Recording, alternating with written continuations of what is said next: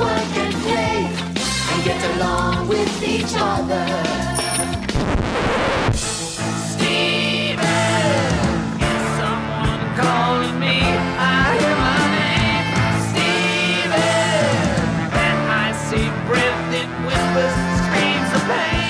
And it's time for the Motor City Maniac, the wit from the Mid, the Great Lakes Grandmaster, the Motown Madman, the Mittens Killer Kitten. We ran out of nicknames. You're listening to Louder with Crowder. Good day, good morning, good evening, good afternoon, because it depends on when you're listening to this. Because so many places carry it. So many people listen to this all over the globe. And uh, either way, we're happy to accommodate. I am your host, Steven Crowder, the most insubordinate producer, sidekick and radio. Fun Dip Dan is here. I thought you were finally going to admit it was the most insubordinate host. Insubordinate host. No, no, no. This is my show. This is my show, and I will fire you. Uh, I'll be sold. You, I'll have you know, I am an Irishman. So right off the bat with the slavery jokes, that's always that's always the best start to the week. Oh my gosh, what a um what a non-busy week. But the fact is there are actually some great stories to have come out of this week. So we'll be talking with a few people this week. Uh, Phil Advise of the very popular Advise show on YouTube will be on. I know Advise Show. You'd think it'd be called Advice Show, but it's Advise Show. We can ask him about it. Uh, black American gentleman. Le- you know what's funny? Leans to the left on some issues, but like a lot of black Americans, Christian, conservative, and so we want to kind of find out what's going on with him being a little of a conundrum there. Um, seems like a nice guy, smart guy. And then my brother Jordan Crowder will be on to discuss the Robert Downey Jr. controversy, which is of course everywhere. Uh, outside of that, you know, there hasn't really been a lot going on this week in politics outside of uh, Barack Obama's approval rating. Uh, gosh, what was it? Uh, McCain was was railing on Ted Cruz. I mean, I think he was railing on on Rubio too. I've got it here in front of me. He's railing on everybody. That McCain. He's just a grumpy old man. He's a surly. He's just like me. I don't know about that. I'm grumpy. I'm old. Yeah, but you also didn't serve with honor and distinction. I am serving now with honor and distinction. I'll have you know. Serving in your Barry Goldberg rugby shirt. The hell is that? I was like, well, I, oh, this is clean. For those of you who don't know, Fundip is wearing like it's not it's not quite a polo. It looks more like a short sleeve rugby shirt with these stripes. Like it's kind of a Bill Cosby sweater, but in a short sleeve. This is what they have at the Fat Man store up on Washtenaw. That's there's not that many choices. Is that actually what they call it? The Fat Man store? No, they call it the morbidly obese jerk shirt. Oh, okay. No, well, I th- what do they call it? Casual dude or something like that. I don't remember. Oh. well, they try and make it sound a little nicer than I guess it actually. Yeah, they, th I I think that they would do really good business if they just called it the Fat Man store. the Fat Man store. Yeah, I don't, I don't, I don't think they'd have a clientele who'd be too happy with them. By the way, Fundip, show, sending you this clip right now that we're going to run. Uh, a lot of controversy. Fundip should know this because it was the Avengers at a press junket. So this has the internet all a tweet. Everyone lost their mind because in a press junket, Captain America, Chris Evans, and Jeremy Renner, Hawkeye from the Avengers, referred to a fictional character, Black Widow, as a slut. Did you see this? Oh, I missed this. I heard that there was some controversy, but I was too busy doing other things. I didn't get the details. Oh, okay. Um, do you have the clip going? I have the commercial that goes before Oh, before these it. darn commercials that always come up online with these clips. Well, Okay, there we go. It should be just Yeah, I sent it to you with time coded, so it should be right at the right time. Just pause it and let me set this up for you. This, just so you know, now it may sound inconsequential. Some of you listening uh, on AM terrestrially, more traditional medias, you might think, uh, why are we talking? Well, well, it matters because culturally, this is much more influential. Culturally, this is a much hotter issue than anything in politics this week. This is everywhere. If you're not hearing about it, your kids are talking about it. So, this is the infamous clip that offended feminists and PC liberals across the globe Captain America and Hawkeye talking about Black Widow, the fictional character. Go. She's a slut. I was gonna say something along that line. It's a complete whore. Trick, man. Whatever movie it is, she'll just be the sidekick. She'll be flirting away. That's and- right. Just flirt with everybody. So that offended so many people. It was trending all over Twitter. People were talking about uh, slut shaming. And okay, firstly, here's the thing if you're going to take offense over a fictional character, you're far too stupid to be watching even the PG or PG-13 rated Avengers. I think the I think the plot lines and but I think Michael Bay plot lines might be too complex for you. Secondly, I don't get as offended when someone calls my mother a slut as these people are getting trying to walk out in white knight and feign offense for a fictional character. And she doesn't dress nearly like that character. uh Scarlett Johansson? Yeah, the the Black Widow character. Is it is it is she more sluttily dressed in the comics? No, uh, she, but I mean, uh, your mother doesn't dress like that comic book Oh, character. my mother. Okay, I thought we were talking about the Black Widow. No, my mother does not.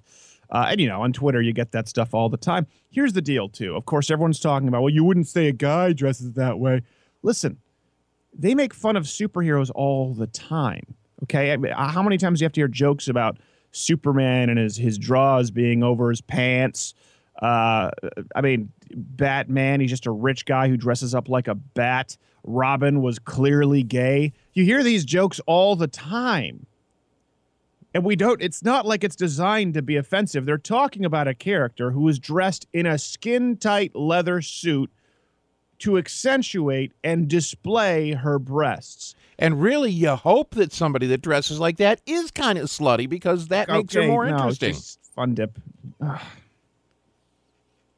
It's true. took a turn so quickly this conversation but you would assume she is okay You would listen if someone were to dress like black widow at a bar i mean it couldn't get any more suggestive i'm not are you saying she deserves it no we're talking about a fictional character here by the way but this brings us back to the whole feminism the neo as as uh, paul watson calls it neo third wave feminism, right? Which has which has nothing in common to do with original the original tenets of feminism.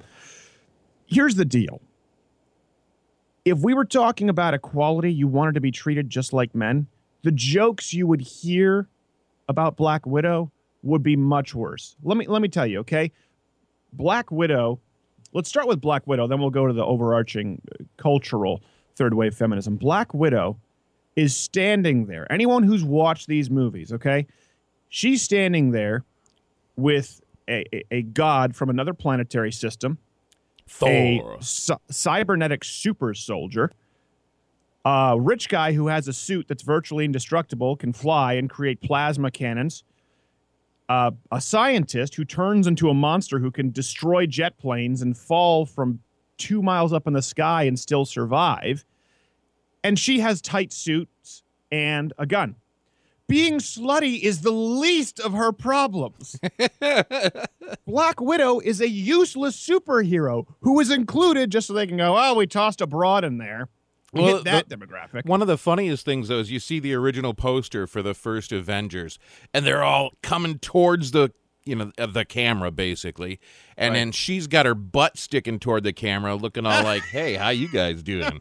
I love it. It's hilarious. Black Widow. She has the superpower of ass. She had broccoli yesterday. Dun dun dun dun dun dun. Oh gosh, fun gotta just the corny jokes. So here's the deal. We're talking about that with superhero. If you want to talk about equality, I also noticed this. There was a video online from a feminist group. I, I'd have to find it again. Where listen, I support feminism, and they say you know domestic abuse should never happen. I agree, but then it attributed it to patriarchy, to sexism. Okay, let's be clear here. There would be nothing more equal. There would be nothing more men and women are the same than a man on an even playing field beating the tar out of a woman who deserved it as he would another man. Now, Of course, I don't believe you should ever hit a woman. Why? Because I'm sexist. Why? Because I don't believe men should hit women. Okay, it is patriarchy that saves you. It is patriarchy that protects you Oh. because you can behave in a way that no man ever could. You can taunt, you can slap. Women can slap their husbands, and it's still never acceptable for a man. And by the way, I agree.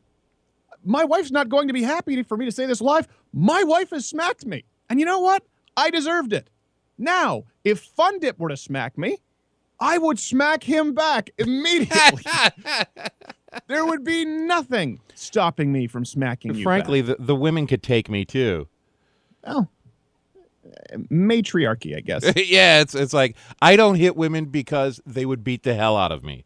It's just it's a constantly moving game. Listen, let's admit that we're different, and we're not all the same. And by the way, it, saying we're not equal doesn't mean one is necessarily greater than or less than. It's not a mathematical equation. We're saying that we're not the same. That's all. Yeah, coffee is not equal to pizza. They're different. They're both good. This is true. Surprisingly uh, helpful analogy from Fun Dip. Which I At this hour, it's like, wow, he actually said something right. And this is happening, and this is just an in, indicative of a greater problem at large with the the uh, the Avengers deal. Okay, obviously it's going to be a big film, a big release. So we think that for conservatives listening, it's important for you to know these things. It's important because this slowly chips away. And you know what's going to happen? Your kids are going to be in college, and their professors are going to say, "Well, what did you think about this patriarchal response from Jeremy Renner?" And your stu- uh, your, your children, if you don't talk about these issues, if you're going, "Well, those issues don't matter. Let's talk about Ted Cruz. Let's talk about," if you don't talk about these things and use them as opportunities to speak with people in my generation you're going to lose them forever. They need to be equipped to go into their college classes and tell their professor, oh, I think that guy was joking. Kindly go fornicate yourself. They need to be prepared to say that. And don't you hit that dump button. I can say fornicate on the Oh, air. even I can say fornicate. It's a nice, respectable word. Yes, it is a nice, respectable word. And speaking of nice From and what I respectable, remember. let's go take a break and then come back and we will talk to you about Obama's approval rating from CNN and why they didn't really give you the whole story. Surprise! Louder with Crowder.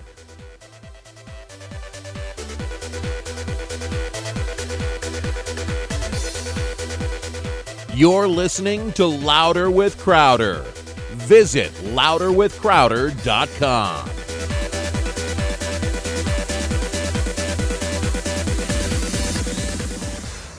Hey, this is Steven Crowder with Louder with Crowder to tell you about one of my favorite sites on the web, AR15.com. I know you hear AR15 say, Isn't that the scary black rifle? It is, but AR15.com is actually the best website if you want a community from which to learn about how to care for your gun, gun safety, where to find concealed permits, courses, as well as the best online gun store in the business. I'm talking ammo, accessories, upgrades. All of it can be found at AR15.com. That's AR15.com. You're listening to Louder with Crowder. so glad to have you back with us. Generally speaking, I'm glad to have you back. I'm not necessarily glad to have Fun Dip back.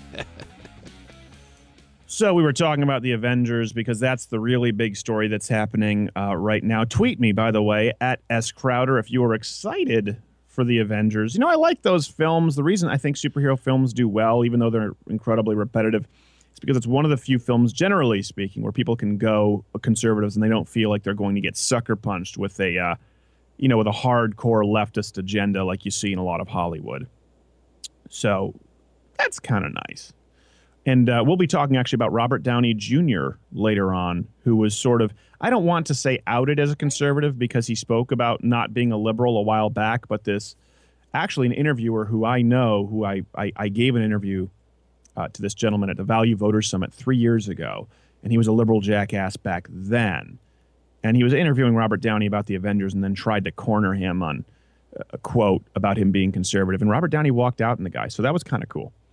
Um, but before that, let's talk about Obama's approval rating. I don't know if you've been watching this. This came from a CNN poll. So I know you'll say, uh, CNN, it's biased. Well, it is biased, but it's important to know not only the approval rating with Barack Obama right now coming out from CNN, but also it's important to listen to this clip here which Fundip, I believe, has queued up, and we will uh, just listen to it, and we'll come back and tell you exactly what it is they're trying to uh, to sort of give it a tinge. Roll clip. Right now, 48% to 47% of Americans approve of the job President Obama is doing as president. And that might not seem like a reason for him to throw a party or anything, but keep in mind, this is the first time in two years that more people approve. And about a year ago, that number was down around the low 40s. It's now at the same level that President Reagan was at at this point in his presidency. And to compare that, Clinton was at 60%, George W. Bush at 36. And more people are also feeling good about the economy. Right now, 52% of these people polled said that they feel the economy is in a good place right now. Well, that is the first time in Obama's entire presidency that a significant number more feel that way than feel the economy is doing poorly. More people also feel like they're doing better now than they were a year ago, and 60% feel like the economy will be doing better a year from now. And because every poll kind of has that sad trombone moment, you know, the wah, wah, wah, wah, the approval rating for Republican leadership in Congress right now, 28%. Okay. I love how the only thing she adds sound effect personality to is Republicans aren't doing well. She's she's a reporter when it comes to Barack Obama approval rating, and then when it comes to Republicans, wop wop wop wop. She didn't even do a good one. Yeah, I know. She had to explain the joke. You know, every, since there's always, I always love this. This is why I just can't stand news, cable news. I, I never fit in. You have to explain your jokes because it's an audience that doesn't understand entertainment. And because every poll has its sad trombone moment, you know, whop, whop, whop, whop. I mean, it's just, it's just so unfun. So just look at the way she tries to accentuate certain parts of that poll. And then also they're spic- they're picking a very specific timeline. Right? They're going right on this day Barack Obama and Ronald Reagan. Oh, so this is a CNN poll, correct? Right. Why did you choose to conduct it at this exact moment? Could it be that maybe you were looking for an exact moment in the overwhelmingly popular Reagan presidency to try and compare it as though there's a comparison? Because there's none across the span of a presidency. I'd have to look back and see what exactly had happened with Reagan at this exact week in his presidency. My guess is there was something that happened, maybe in the media, or something that he did that wasn't necessarily a popular action. I have no idea. But it's certainly not anywhere near indicative. To this day, to this day, the media can't understand that America loves Ronald Reagan. They just don't get it. I remember when he died, it was um, everyone in the media was talking like they were like, well, you know, a controversial figure, but apparently a lot of these, you know, they're mourning him out of respect. No, they're not mourning him out of respect. They're mourning him because they believe he's one of the greatest presidents in our modern history.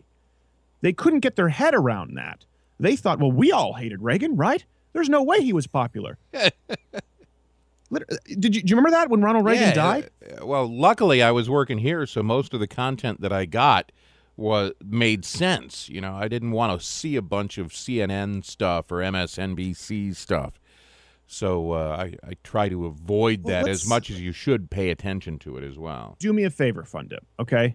Don't say CNN, MSNBC anymore because, and this is this is why, because then people make it seem as though it's just Fox News, CNN, MSNBC. No, ratings that are higher than all of those combined are, you know, the Brian Williams, CBS, ABC. So network news is still Oh yeah, CBS, ABC, NBC. Yeah, the Yeah, exactly. that whole thing. I, I avoid it like the plague because I've just gotten sick of it, and then I'll just use snippets or I'll I'll seek out pieces of it online. But long form, I can't sit through it without Well- just pulling my hair out. but you understand the point I'm making there is a lot of conservatives have picked the wrong battles. Like, wow. And you know why? Because it makes us seem as though we're doing better than we are. They go, well, Fox News is dominating MSNBC and CNN.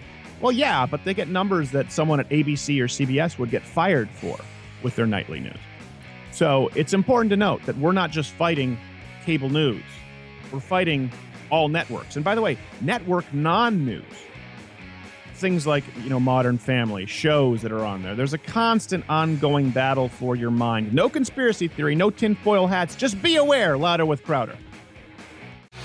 Everyone likes to dance to a happy song. Everyone loves to dance to a happy song. Most people, I would hope they do. I know Fundip and I do, and hopefully my next guest does. Um, Smart Guy is very, very popular on YouTube, and uh, we agree on some things, we disagree on some other things. But host of the Advise Show, which you can go subscribe to on YouTube, Advise Show TV. Phil, is it Phil Advise? Is that your name? No, sir. That, that when that was set up, somebody else set that up for me. But no, Philip is that, that's good. okay, Philip. I was like, Advise can't be his name unless he's gone Uh, full Alice Cooper and legally changed it. Mm-mm. Well, you're looking good this morning, even though it's early. You got your suit and your well suit. You got your shirt and your tie going. Fun dip. You should be ashamed. What? Oh. I finally decided to wear something with a collar, and you dissed it, man. That's true. All right, so so Phil, um, you do a show for people who don't know. You do a show on YouTube. Um, it's pretty popular. You have hundreds of thousands, you have millions of plays, and a lot of people listen to you and, and, and hang on, on on you know the words that you say. Tell us really quickly, I guess briefly, what is it you're about? What kind of issues you discuss? Um, you know, I discuss news and social commentary uh, based off of you know just what's right, what's wrong, um, and give you know someone from the black community's perspective on issues we see in the media. Right. Now, um, I've also seen, you know, I've, I've watched quite a few of your videos. You're pretty openly a, a Christian, right? I'm not out of line in saying that. Oh, I'm very open about my Christianity, sure. Okay, good. Well, you never know because sometimes we can pull a Robert Downey and then you walk out of the interview because I cornered you. You're like, I didn't want to talk about that. Um, so we know that you're a Christian, and I've seen you, you know, address some issues. So it's what's funny to me, Phil, and we talk about this a lot. You know, we've had we have black guests on. Most of them lean toward the right. They're conservative. We've had both, but you know, as a Christian, as someone who would be socially conservative, yet you seem to identify uh, as a Democrat. Would you say, or would you just say liberal? How would you identify yourself? I don't identify myself as none of it. Okay. Now, I, I may have some views that's very conservative. and Okay. I have some views that maybe would consider liberal, but you know, I'm not uh, what you would call a liberal at all because I don't get down with abortion. Can't Right. stand it. That's one issue that you know liberals, um, you know, push for the murder of kids. You Sure. know, I love my kids to death. So Well, also, I mean, we've talked about that. You know, a black child in America is uh, almost as likely to be aborted today as they are to be born. Did you know that? Oh, oh yes. I mean, I did a radio show on uh, black genocide, abortion. I did that series. Right. And, um, you know, more black children have been aborted than murdered in any other way, uh, shape, or form. So, Right. you know, I'm definitely against that. So does that affect your voting pattern then? Does is that a closed-handed issue for you? Abortion? When it, when it comes to voting, I believe in voting in my own interest. So if a Republican candidate is, you know, more so toward my own interest, then I will vote that way. If a Democratic candidate is more so toward my own interest, I'll vote that way. And do you, you think voting in your own interest is the appropriate way for one to vote? everyone else should vote in their own interest. Whatever is going, whatever candidate is going to bring the issues that's important to them, um, they should do that. Okay, so right off the bat, I would disagree. So let's let's talk about that. Why would you say voting in your own self-interest is better than voting in what is um, within the legal parameters of the Constitution and best for the country? Well, for instance, you know, like we'll take a person, a group like the gays, well, they were going to vote for the candidate is going to push more so their issue. And they did that versus, let's say, maybe the Republican candidate at the time. There's nothing wrong with a person saying, listen, we need you to fight for this particular issue, let's say education, voting rights, etc. And if this candidate is going to fight for that issue, then why are you going to vote for a candidate that's going to say, no, I'm not going to even fight for that issue. It's not nothing I want to talk about. So uh, good luck, guys, on that one. You know, most people really vote for their own interest. You know, I would disagree. I mean, we've had gay people on the show who who don't. Gay people who vote on the economy or who even if they support gay marriage say, "Well, I can't just vote in my own interest. That's a state issue. Uh, I have to vote for what's best for the country." And um, I mean, that was kind of I'm not a generalized statement. I'm just using it as an example. Right. Okay. But you did kind of speak in a generality there a little bit that people, different groups vote in their own self interest. And, and do you see the danger in that a little bit? I mean, as someone who's a black American, I would imagine you can understand the, the dangers in speaking in generalities. No, I don't really speak in general. I'm just using it as an example. Any Okay. person that's any person that's concerned about an issue, why would you not vote for a candidate that's going to fight for that issue? I just I don't see how that's wrong. I Okay. really- So, like, what issues to you would you say what if not abortion? And I ask you because you're a Christian. And you talk about how important that is. That's how we got onto here. Um, so you're saying that wouldn't be a main issue for you. What would be a main issue for you that would affect the way you vote?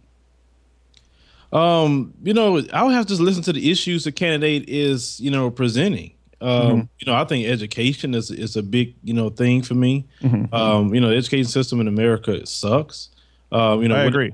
What they're going to do with the economy, um, how that's going to, you know, bring jobs back to America. You know, all our jobs are outsourced, and everybody's losing, you know, work.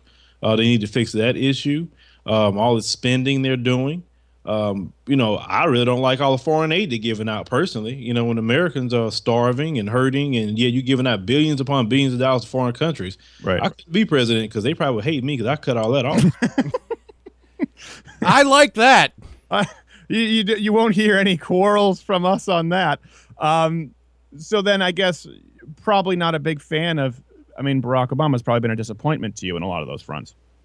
Well, Barack Obama has, you know, I, I think some things, you know, he's okay on. There's some things I just wasn't, you know, happy on um, in a lot of instances, you know. But the only thing that kind of overshadows what I think about it sometimes is just a blatant disrespect that you know this man has received. You know, very nasty, you know, racial things I've seen that he's received.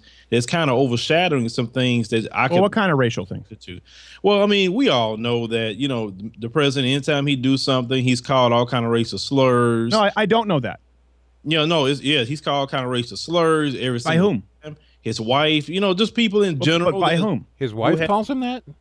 Who have uh, racist ideas and, and racist mindsets. I mean, it's out there. It's not that very hard to find. But you see, know, you're going back to speaking in generalities. I I believe, I, and this Phil, and uh, we appreciate you coming on the show.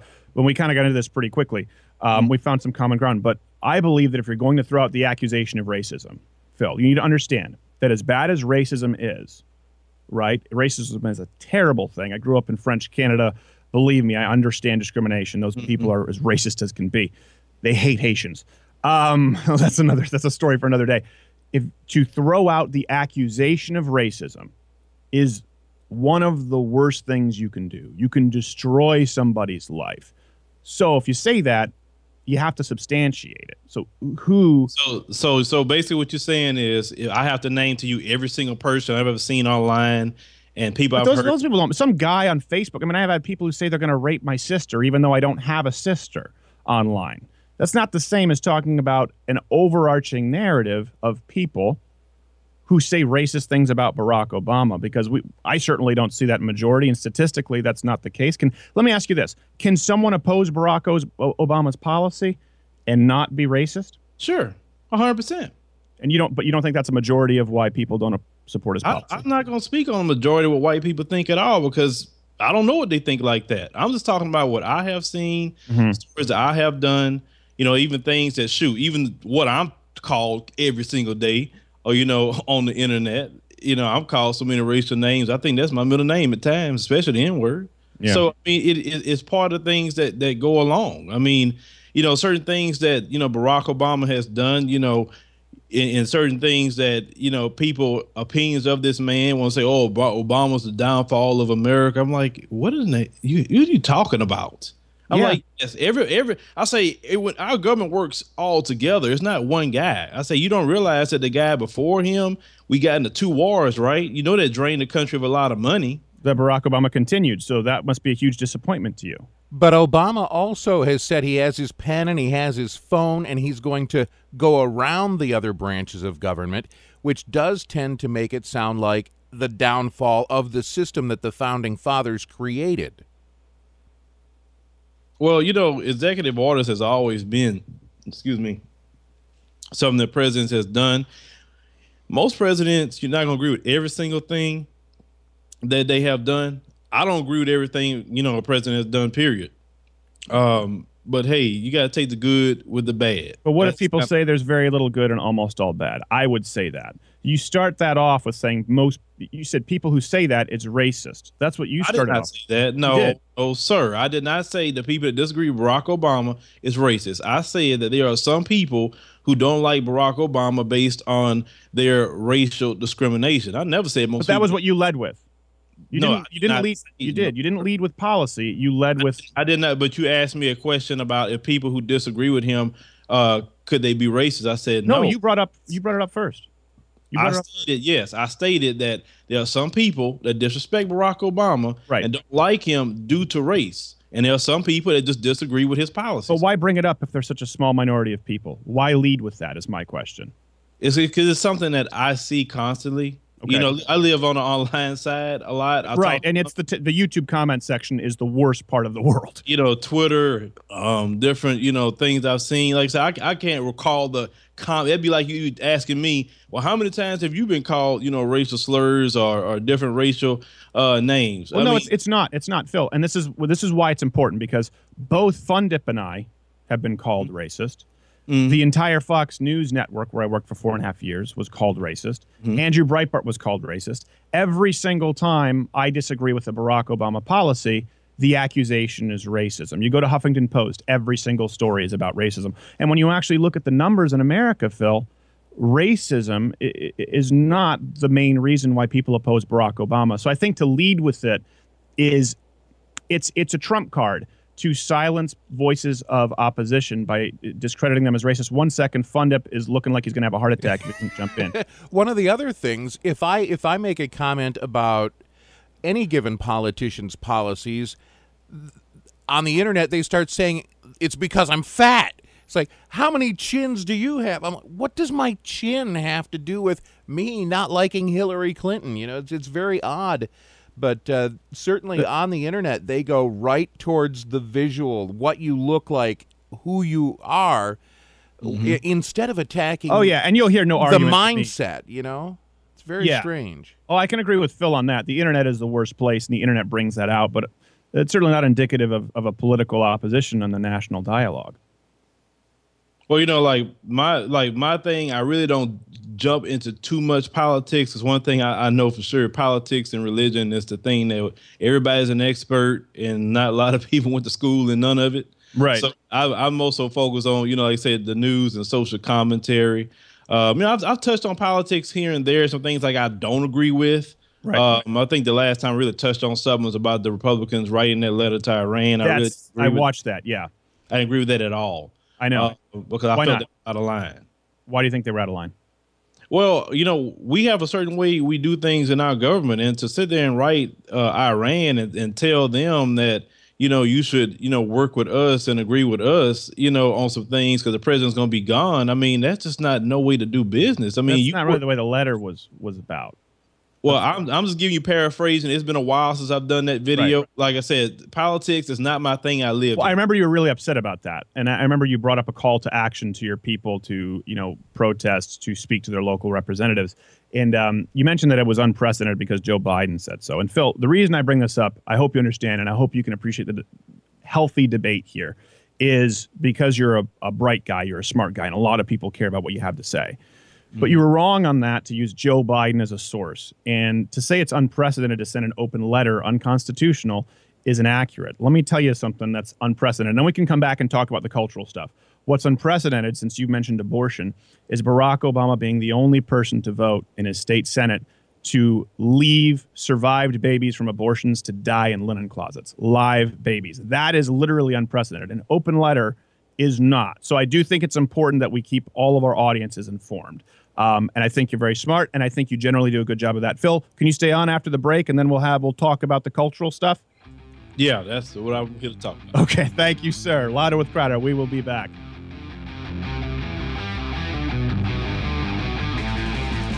You're listening to Louder with Crowder. Visit louderwithcrowder.com and tweet Louder with Crowder.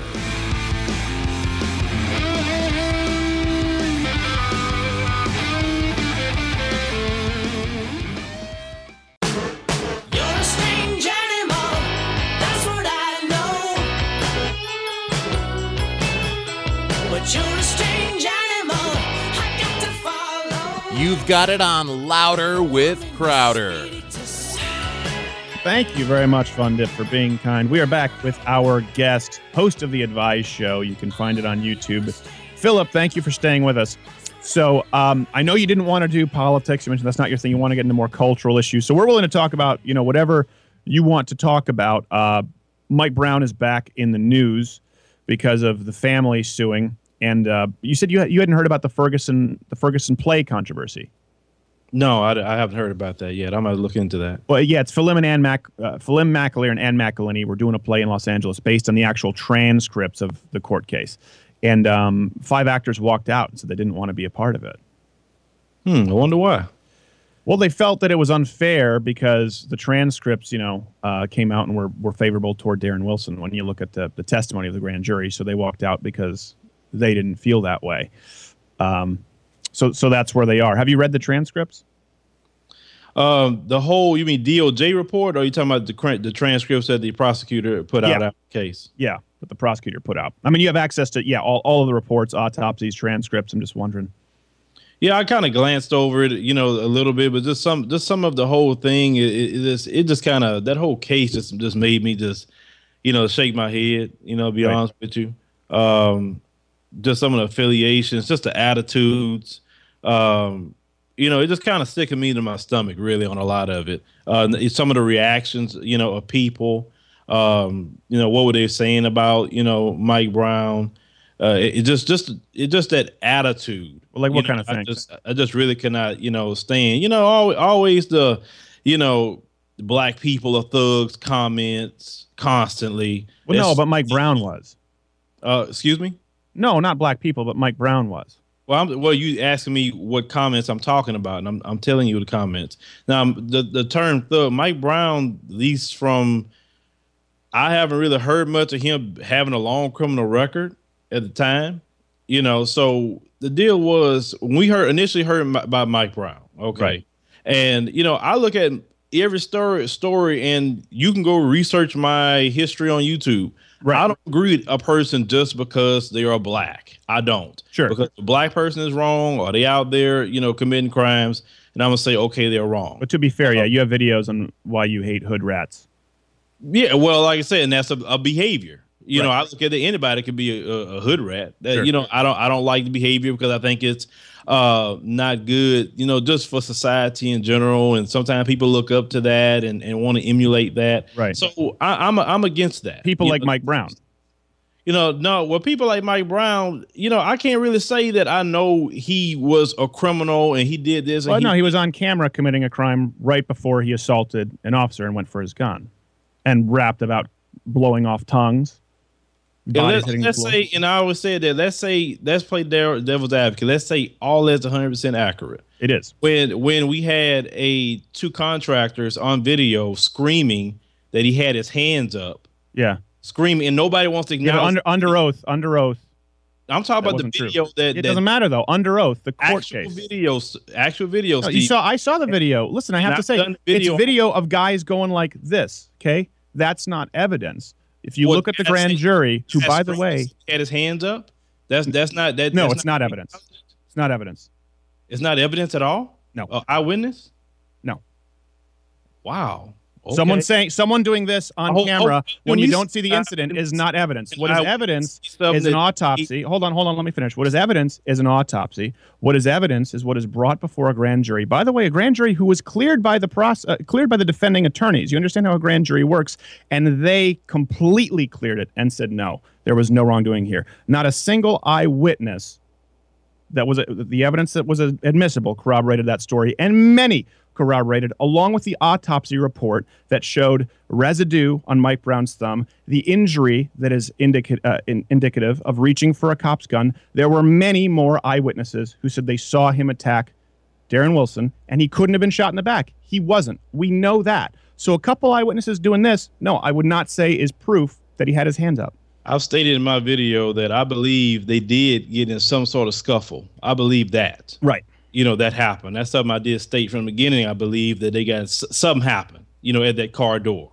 Um, I, you know, like I don't know if, if Mike said something to him or, you know, Darren Wilson was had an attitude or did what did what, you know, the other guys say was true. But I know something happened at the door.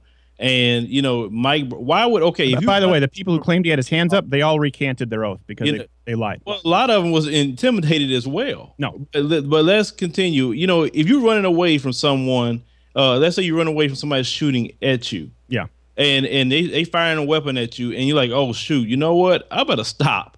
And why why would he not turn around? They say he turned around, had his hands up, and a lot of the witnesses, Nope. especially the guys that No, screamed, no, listen, Phil, no, they no. had his hands up. They recanted. I want to. I want to give you time to, to clarify all this. Let's keep going after the break because we have to go here.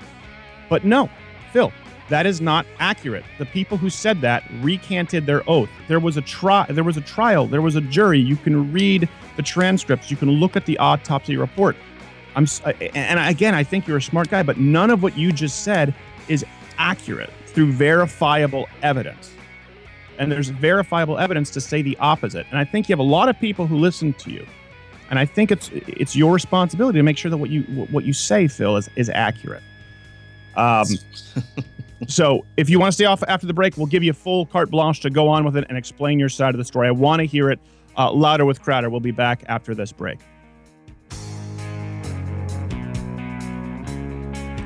Stay tuned. You're listening to Louder with Crowder.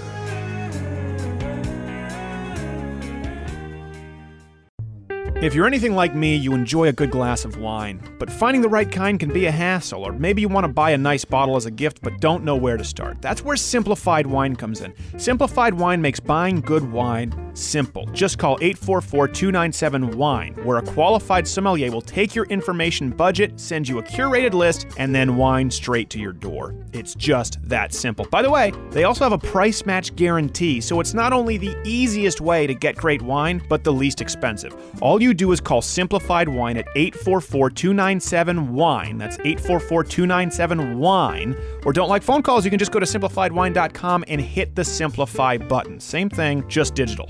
Any wine you want, they can get. Just call Simplified Wine at 844 297 WINE to have the best wine at the best price delivered straight to your door. Guaranteed. What could possibly be simpler? Call Simplified Wine today, 844 297 Wine.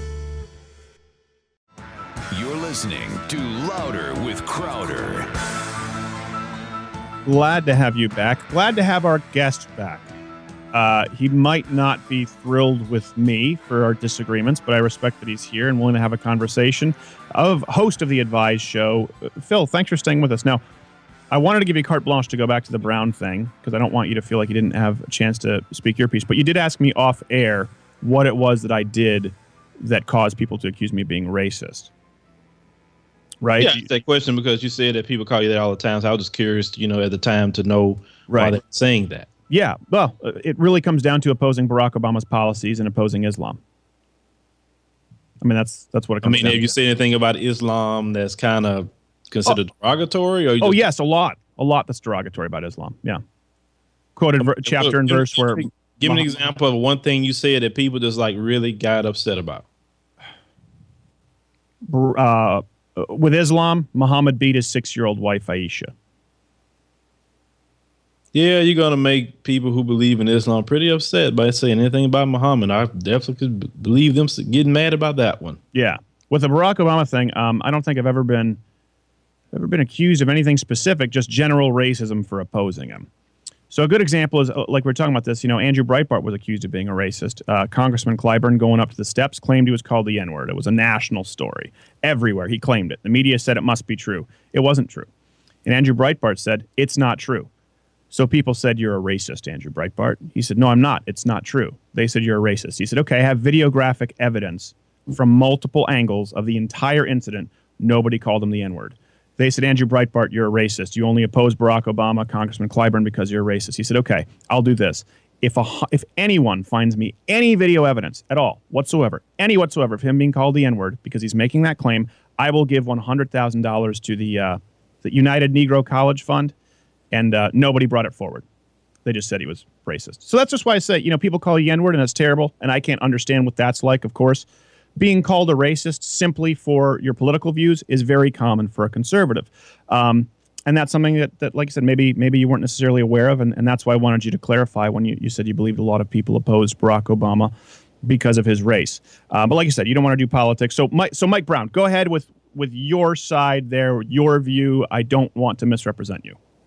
um, you know, you were stating earlier about, you know, all the evidence say this and and this one said that. And, you know, we in the black community know that we can't really just trust everything that comes away from law enforcement all the time. Just recently, give you example of the story Floyd Dent out of Inkster. Mhm. Um, you know anything about that story? Yeah, I know it's it's been on uh, uh, online quite a bit. Okay, well, you know, Floyd Dent was pulled over. Give you example. Sure. And you know, you is all on tape, dash cam, and he was going to get out of the car and ask, you know, what was going on, and you know, you had two officers um, grab a hold of him. The one officer, uh, Melendez, put him in a chokehold, hit him in the head 16 times.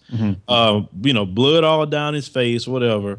And you know, he was claiming he was resisting arrest, and um, you know, then they said he had crack cocaine in his car. Man, you this guy never committed a crime a day in his life. He was just Right. a plant worker, and video evidence showed later that the cop was pulling out crack cocaine out of his pocket. Yeah. Um, they planted this evidence Sure. of, of this man, and he was he was you know exonerated of that charge. You know, he all the charges that was against him were dismissed, and the officer was fired.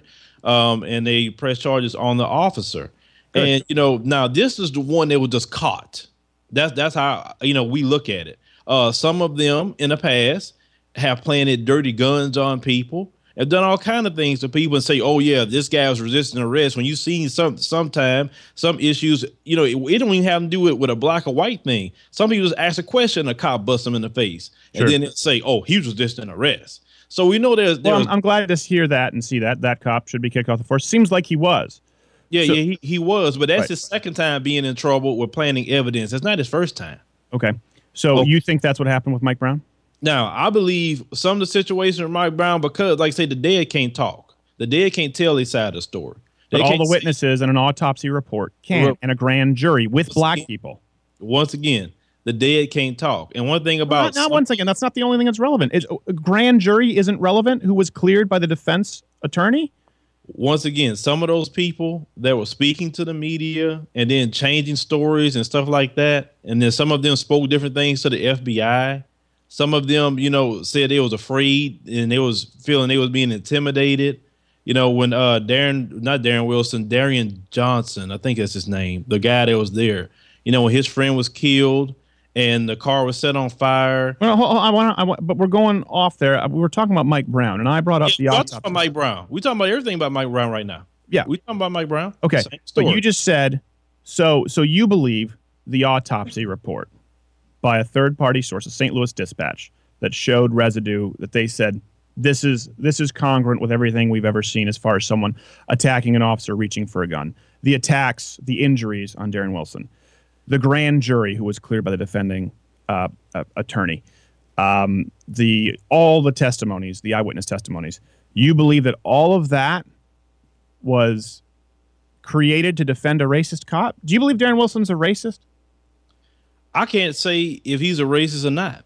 I never could really say that. Well, that's the only reason he would kill Mike Brown with undue cause. There would be no reason for him to kill Mike Brown unless it, the That's, story is. that's that's your words. That's not mine. Well, the- either I, he killed him because he was being attacked, I, like I say, the case says, or The other narrative is he was a racist who shot an unarmed black kid, right? well, no, I didn't say that. No, Okay. you, you leading me into something. I didn't say that. What I stated was I believe there was a scuffle at the car. I stated that to you. Right. I did. So that's my position on that.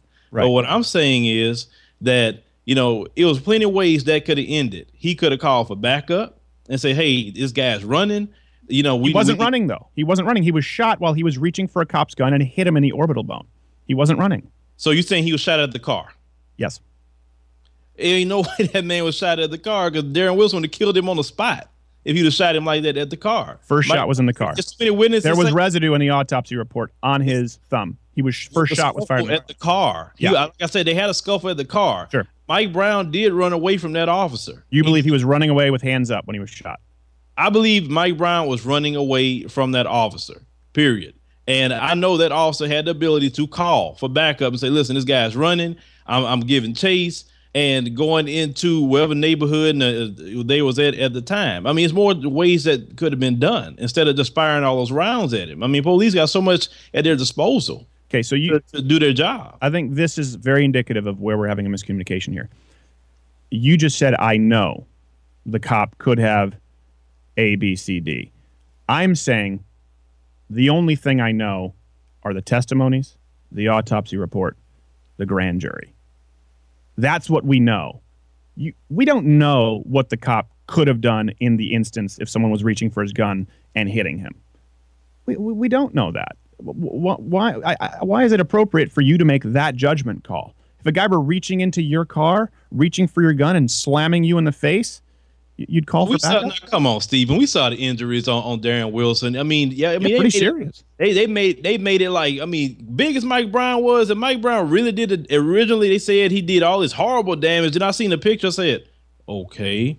I mean, 'cause I thought that you know the way he was being described by all the people, you know, in the media and saying, yeah, this big guy, three hundred pound guy, you know, slammed this police officer, and he was No, fighting. that, that's not what the media said. The media said And- gentle and- giant. I saw the actual pictures. I saw the actual pictures, and I was expecting, you know, like because Mike Brown's a big kid. I mean, Sure. so if he hit you, I would really expect something to happen to you. Sure. I saw the minimal, you know, physical damage to the officer. I'm saying, well, I say I know they got in a scuffle. I mean, you can clearly see that, but I was expecting just this great, you know, physical damage to the officer. You know, the way it was being described at first. But like I stated, I believe they got into a scuffle at that car. I believe that. And Darren Wilson said he fired two rounds at him, and then he took off. Even Darren Wilson said he took off in the interview. He just stand there just fight so your your problem is that Mike Brown didn't hit him hard enough repeatedly in the face to warrant. That's not what I said. You said you expected. Well, what's said- what, then what difference does it make? How bad the injuries were? Listen to what I'm saying. I said no, I am listening to what you're saying. Here's here's here's where I have a problem. You have told your audience time after time, Phil. Listen, you have an audience that rivals mainstream media, and good for you. You have a big Mm-hmm. audience, okay? But I have not heard you once say, "Hey, I was a little bit wrong," because the eyewitness testimony, these people recanted it. I've not seen you go out and issue that video. I've not seen you say, "Hey, there was a grand jury, there was an autopsy. All of these are congruent, and they cleared him of any wrongdoing." there are instances of racist cops. That happens. This wasn't one of them. This was a pretty clear cut case of an assault. A kid making poor decision after poor decision uh, was was doing drugs was strong arming a convenience store owner right before attacked a cop. He got shot. Be better if he didn't die. Obviously that's always a tragedy but this is the real story.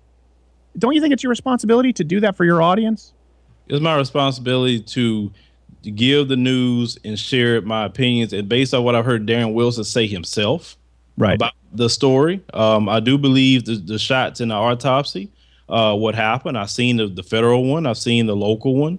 Uh, they also did, I think, what an independent one as well. Uh, I think three different autopsies. I never debated the autopsy reports, not one time, on how he was shot. I was talking about what happened at the car. Well, you did when you said his arm. You did earlier. You said his hands were up. Witnesses were saying that, and he was shot at far away. hand- I say witnesses say his hands were up. I didn't say recounted? Who recounted that? Where the shots low hit him at. I ain't mentioning where the shots hit him at. Okay. I said witnesses were saying they're screaming on CNN. His hands were up. Okay. So why why does that matter if you believe that he was shot reaching for the cop's gun? Do I? be- Excuse me. Why does it matter if let's assume that it wasn't recounted if his hands were up at some point, but you agree with the autopsy because the autopsy says he was shot reaching for the cop's gun at close range. Darren Wilson himself said he fired two rounds inside that vehicle. I think one or two rounds inside that vehicle on the interview he did on ABC. Um, like I said, I've told you many times, I believe there was a scuffle at that car, but he stated himself, Mike Brown ran. He said that out his own mouth. Sure. So it, it, it But that's but that's not that's not what the wit you you were pointing to the witnesses again, which yeah, the, wit- yeah, the said that, that his the, hands were up. Factors that was on video said that he stopped. His hands were up when he was Right. shot. And and I mean, like say there, are- there are a lot of people. But you just said you believe the autopsy There a report, lot- which there says of- that's not true.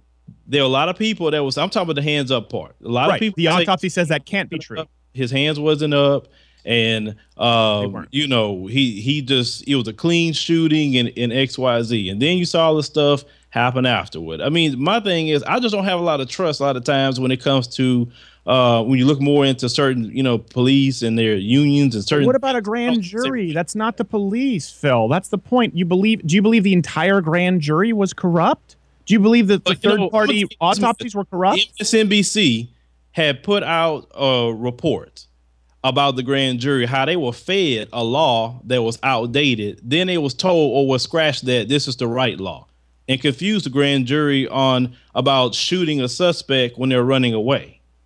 Now, why did they do that? Did you see that actual video From MSNBC. Yes. From MSNBC. Now, I've read the transcripts and I've looked at the autopsies and I've heard and I've I've read the testimonies. I mean, of all people, you shouldn't go to MSNBC and act like that's a credible source. But Fox News is a credible source? No. Okay. No, the the the the, the, the testimonies, the transcripts, the autopsies, those are credible. Well, that report came from the from the transcripts. That so That- there is a report out there. Video came from the transcript. There was a report out there that the grand jury was lied to and deliberately confused about a law. I can send you the video. It's actually on YouTube. But so you, you believe that that the the jury was lied to and they were proactively confused. They why, why would they do They that to exonerate Darren Wilson? And I kind of looked into it, how the prosecutor stated an old law and then scratched that. No, no, no, this is the right law. Mm-hmm. Some people can't follow that. So you know, understand. Some people on the grand jury have never heard anything about a law. You know, most people don't really know anything about the law, so they're trying to just take it in at the time, and hopefully they're making the right call and the right decision. Do you, do you know how a grand jury is appointed? A grand jury process, you know, I have not been on a grand jury. You know, I, I didn't get picked for a regular jury. I guess my opinions to get me picked. I got I got out of jury duty because I was out of state, so uh, Mhm. no one's looking forward to I it. recently, I recently just uh went to jury duty. Like I said, I just, I guess I didn't get picked because my opinion about how the law treats men. But it is what it is. Okay, but do you know the process of uh, selecting a grand jury? If not, it's a it's a pretty strenuous process um, that's cleared by both parties. So you would have to believe that the defense attorney is the most corrupt and inept defense attorney as well to come to the conclusion that that, that all of these things are correct. My my point here is, listen, if you can't accept and believe in due process, I I know Fun Dip. We have to go to a break very soon because we have to go uh, to the top of the half hour you've got to go with the testimony. You've got to go with the transcripts and due process in these cases. Otherwise, we are no longer a country of laws. But I won't debate at all that there are some racist cops out there, and I think that you do a good job of exposing the actual ones. This wasn't one of those cases. Phil, where can people find you if they want to uh, catch more of your stuff? Oh, you can find me on the Advise Show TV on YouTube. You can also follow me on Twitter at the Advise Show, Facebook.com slash the Advise Show. You check my website out at advice adviseshow.com. And um, you know, we also got a radio show as well, Advise Show Radio. There you go. A lot of lot of plugs there, but people, I do encourage you to go check it out, get all different points of view. Phil, we appreciate it, and uh, and hope to continue with discussions. We really do appreciate it. Louder with Crowder. We will be back after this break.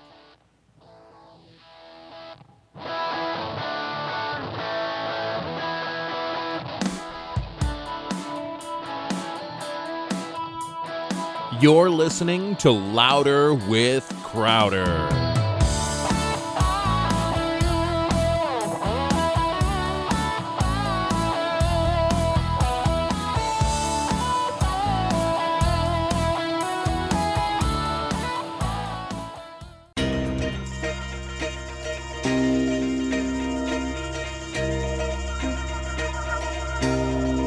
Louder with Crowder.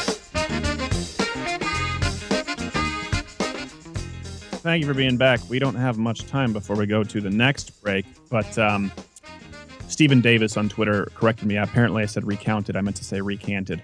Uh, my apologies. I misspoke. You are correct, sir. The testimonies were recanted. I, you know, I, I, I really hope because I like the guy. I think the guy's relatively. Uh, I think he's a smart guy, and he has an audience that hangs on his every word. I just think it's you know, if he's going to say, I bring you news with a common sense approach, it's your duty to to correct or to inform properly. That's just my opinion. He seems like he's got a good heart, though. Yeah, he definitely seems like he's got a good heart. You know, you would he's way further to the right than me on the gay issues. Um, so you and him would disagree on that a lot. But you know, that's an example of a you know a black Christian where it's there's sort of a conundrum there. You know, they they socially they're probably the most conservative people in the country, but then they feel a, a specific need to vote one way. You know, he talked about how important abortion was. Yet was a Barack Obama voter. I go, how do you how do you justify that? I, I have a friend who does that all the time. You know, he talks about how he goes to church. He talks about how he believes pro-life, you know, movement, all of that stuff, and then he goes and he votes blindly Democrat, and he does that consistently, all because he's in a union. Well, let me ask you this, Fundip. So you're more, you know, you're kind of you're not really centrist. Let's be honest. You're further to the right, and then you're just liberal on a few social issues. But let's assume this for a second that you didn't agree with Republican fiscal policy, or let's say Republicans, conservatives weren't really fiscally conservative, right? Everything else was on the Democrat side of the ledger, but they were still overwhelmingly pro abortion. Would you be able to vote for someone like that? Not with good conscience. No. Yeah, it is. People say, well, you shouldn't vote single issues. I agree. You shouldn't be a single issue voter, but I also believe there are closed handed issues that are deal breakers. You know, it's not the only issue. I'm not only going to vote for you because you're pro life. I think, though, you, one has to be precluded from voting for an abortionist candidate if they are pro life. Is that unreasonable? No, now that makes perfect sense. If you believe it's a life, you can't vote in murder. I don't know. We'll talk about it after the break. Louder with Crowder. Hey, this is Steven Crowder with Louder with Crowder to tell you about one of my favorite sites on the web, AR15.com. I know you hear AR15 say, Isn't that the scary black rifle? It is, but AR15.com is actually the best website if you want a community from which to learn about how to care for your gun, gun safety, where to find concealed permits, courses, as well as the best online gun store in the business. I'm talking ammo, accessories, upgrades, all of it can be found at AR15.com. That's AR15.com.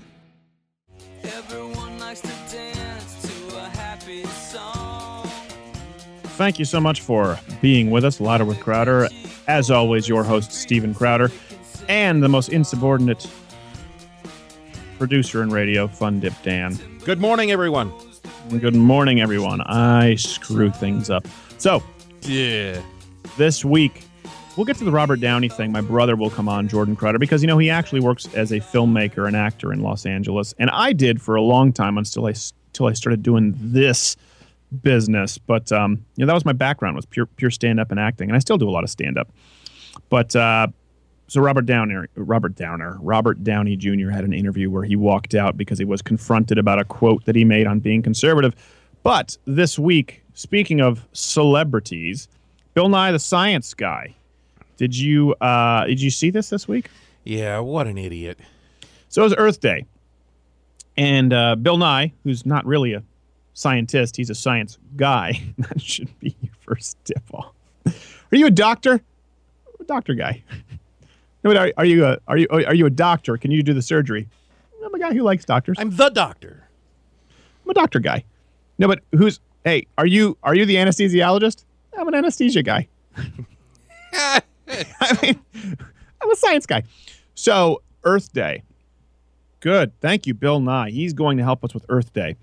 Actual tweet from Bill Nye is that I'll just read it from Bill Nye.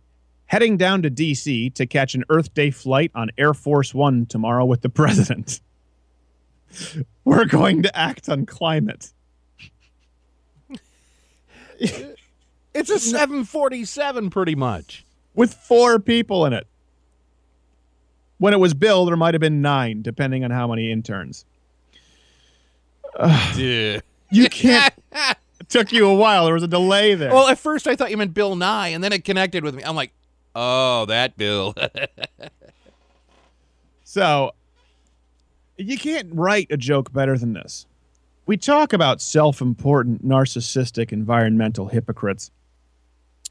Bill Nye managed to crystallize that with one tweet.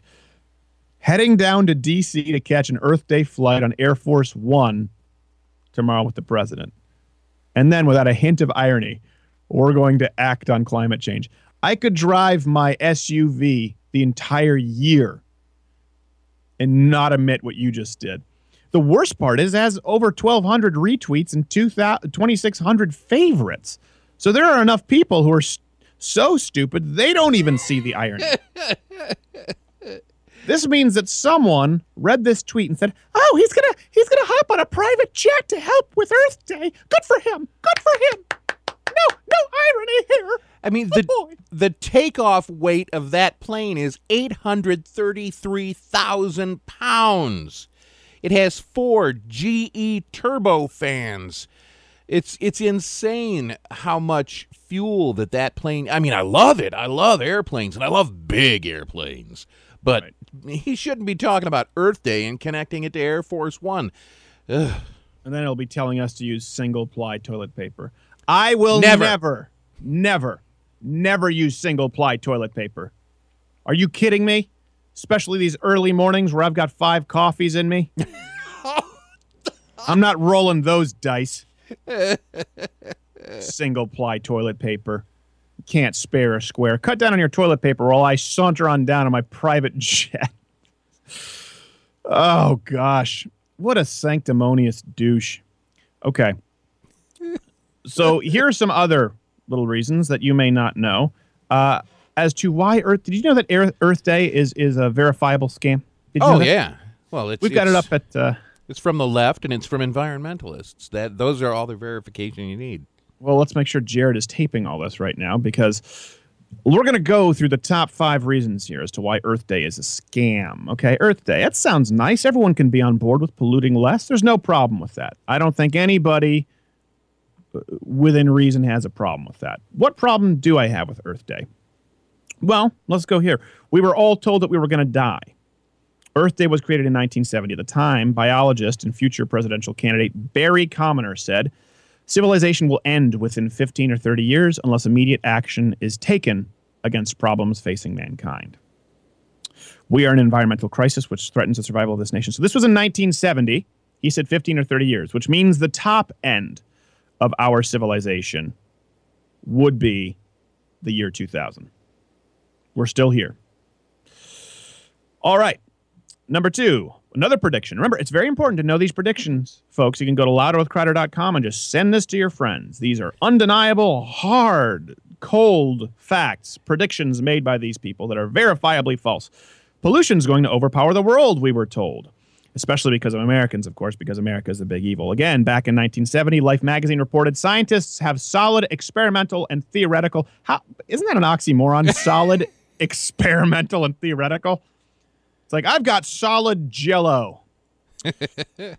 Evidence to support the following predictions. In a decade, urban dwellers will have to wear gas masks to survive air pollution. By 1985, by 1985, air pollution will have reduced the amount of sunlight reaching the earth by one half.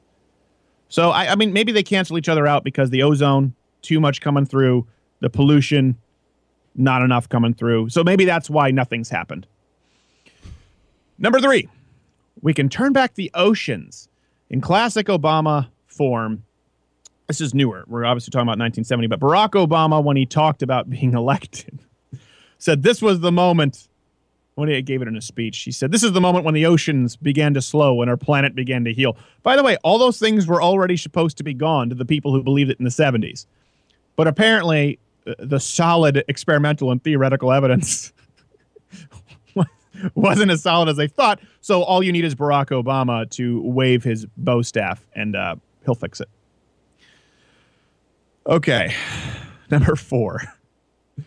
We're worse than asteroids. So if you believe that a giant asteroid killed off uh, the dinosaurs 65 million years ago, as, as, as of course many, many scientists do, Al Gore wrote, Global warming, along with the cutting and burning of forests and other critical habitats, by the way, more trees right now than ever in recorded history, is causing loss of living species at a level comparable to the extinction event that wiped out the dinosaurs 65 million years ago. That event was believed to have been caused by a giant asteroid. This time, it's not an asteroid colliding with Earth and wreaking havoc, it's us. By the way, this it's funny. This is a, an older quote from Al Gore when he was still saying global warming. Now they say climate change, and I know they act like we're the dummies. But well, climate change it was it's because of extreme climate change, you guys. It's extreme temperatures. Don't be so simplistic. Climate change is just more accurate. Really? All right. Let me let me give you on to one. One. Well, the final reason is the founder of Earth Day Ira Einhorn, however it's pronounced, uh, he killed and composted his girlfriend, stuck her in a trunk in his closet. Did you know that? That's environmentally friendly, isn't it? Well, it is environmentally friendly. So here, all of these predictions. 1985, we were supposed to be wearing gas masks. 1985, we were supposed to no longer exist. The, the, the top end was supposed to be 2000. The oceans were going, Florida was going to be gone by now. These are louderwithcrowder.com. You can go see these. These were predictions that were made that are very, not only are they false, not only are they patently incorrect, they're not even close. And it's a little known fact who made these predictions. Nostradamus. Good lord. you had that in your back pocket and you were waiting for it. It just fell out of my head. You Got to bring a better game than that, Fun Dip. Got got to You, bring. you something- bring the professional comedy. I bring the small town producer comedy. small town producer. Um, Born and raised in South Detroit. it does apply to you. Although I don't think you were a black gentleman. So I, w- I was born a poor black child, just like my uncle Steve. you were born a poor black child. So here's what I ask you. Okay, and you can tweet me at S Crowder or comment below. When you have all of these predictions, okay, that were that are wrong. There's no doubt about it. They are wrong, verifiably. Okay. And we're now being told the new predictions and the ways to solve those, of course, involve thing involve things like one child policy, which they tried in communist China, involve things like single ply toilet paper, raising uh, prices on gas, not allowing drilling for our own oil here. So, so again, these these policies are based on new predictions, and you can see these old predictions, which were wrong. How do we call the people like me who are skeptical of the solid theoretical and experimental science now? How do we call people like me anti-science? We're the anti-science ones? Your hypothesis was tested. Incorrect. If this were a, if this were a geology course, you'd get an F with a big bright red pen just to hurt your self-esteem. there you go. Fundip has one right there. Oh, it's just one of those things. Again, just like our previous guest. Well, why were you called a racist? Because I opposed Barack Obama. Well, you must have said something racist. No. Why are you anti-science? I'm not anti-science. People accuse me of being anti-science. Well, why? Because I'm skeptical of global warming. Well, there you go. You're skeptical of climate change. Oh, there's anti-science. I've got science right here. Hypothesis tested. You were wrong. Why should I trust you now? Nostradamus. See, it hits you better after you wait a few minutes. It sinks in. No, it doesn't. It's sitting in my stomach like a rock, like the two burgers I ate last night. Before we go to the break, true story. I went to Stella's last night, voted best burger in the country at one point. Can I finish? Can I finish? Would you let me No, finish? no, you may not. So I went to Stella's last night. I swear to you, they do five dollar off burgers every Thursday night. So um, I go there and I order a burger, and I'm hungry. So they're big burgers. You know, it's not like McDonald's burgers. These are big burgers. They're very good. They're stuffed. So they're stuffed with burgers. I get the uh, the hot stuff. It's stuffed with jalapenos and uh, I think cheddar cheese. Anyway, No wonder you need the two ply. well, I ate two. So I order them and they come out, they bring out a whole like a like a platoon of people, management. They go, if you order two, you have to eat at least half of the second one to get the special. I said, what? so what are you talking about? What am I going to order this burger and not eat it? They said, yeah. A lot of people do that because it's five dollar off burger night. It's so cheap. People just come in and more, more of anything, sir. More of everything, and they're ordering every different burger to try. I said, trust me, I'm going to eat both burgers. You needn't worry because Steven Crowder gets it done. Louder with Crowder. We get it done, and we get it done well. Oh, I was expecting something heavy and driving to bring us to the break. It's just very random what it's going to be. two words. We'll be back after this break. Louder with Crowder.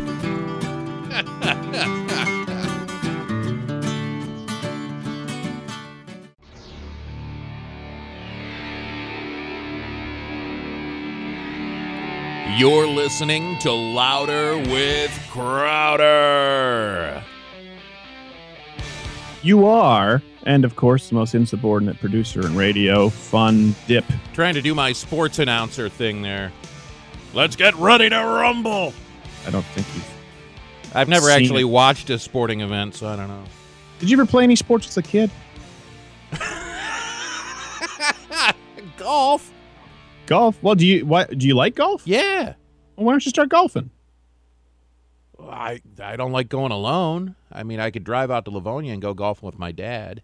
Well, why don't you do that? Every every we usually do it about twice a year. Do it. Do it. Uh, do it a couple times a month. That'll be good. That'll be some activity to get you started with the, uh, you know, what's the the weight loss you're doing. Oh, you want me to not have a cart? You're as bad as my dad. Come on, walk it. What are you, pansy? Well, you can maybe walk some and cart some to start. It's not a bad idea. Then then Well, you can transition I to walk. get I could get a Segway.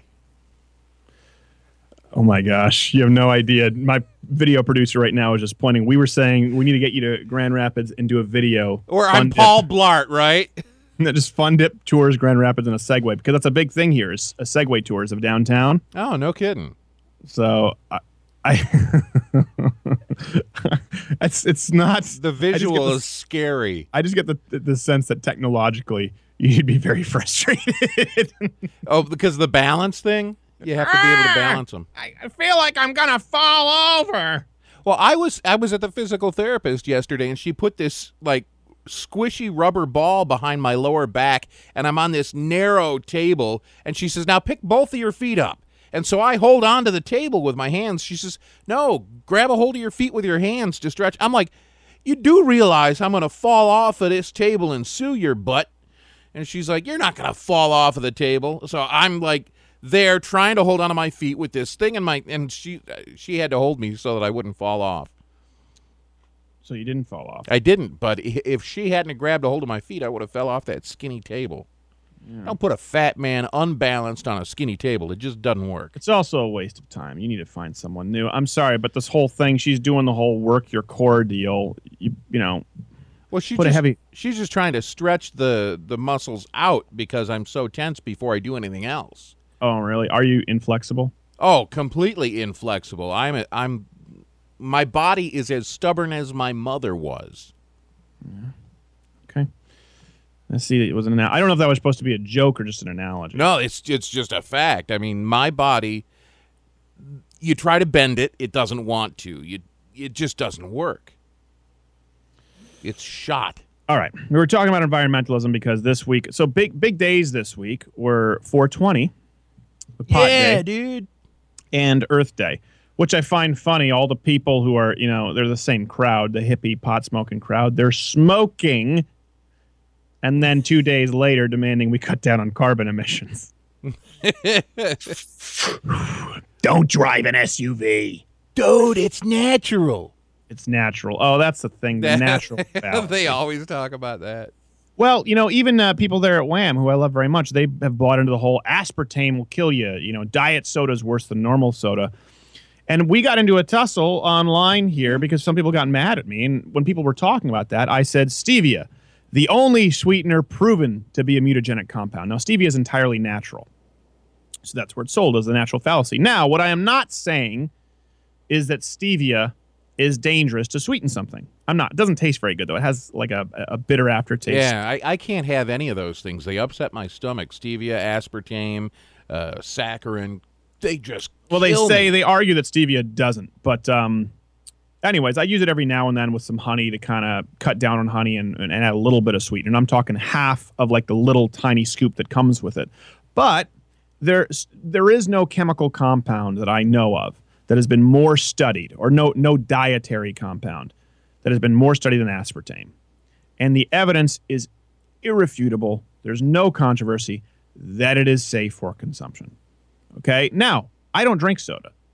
Jared can even, I don't drink any soda. Like I can literally count on one hand the amount of times I've had soda since I was 16 years old.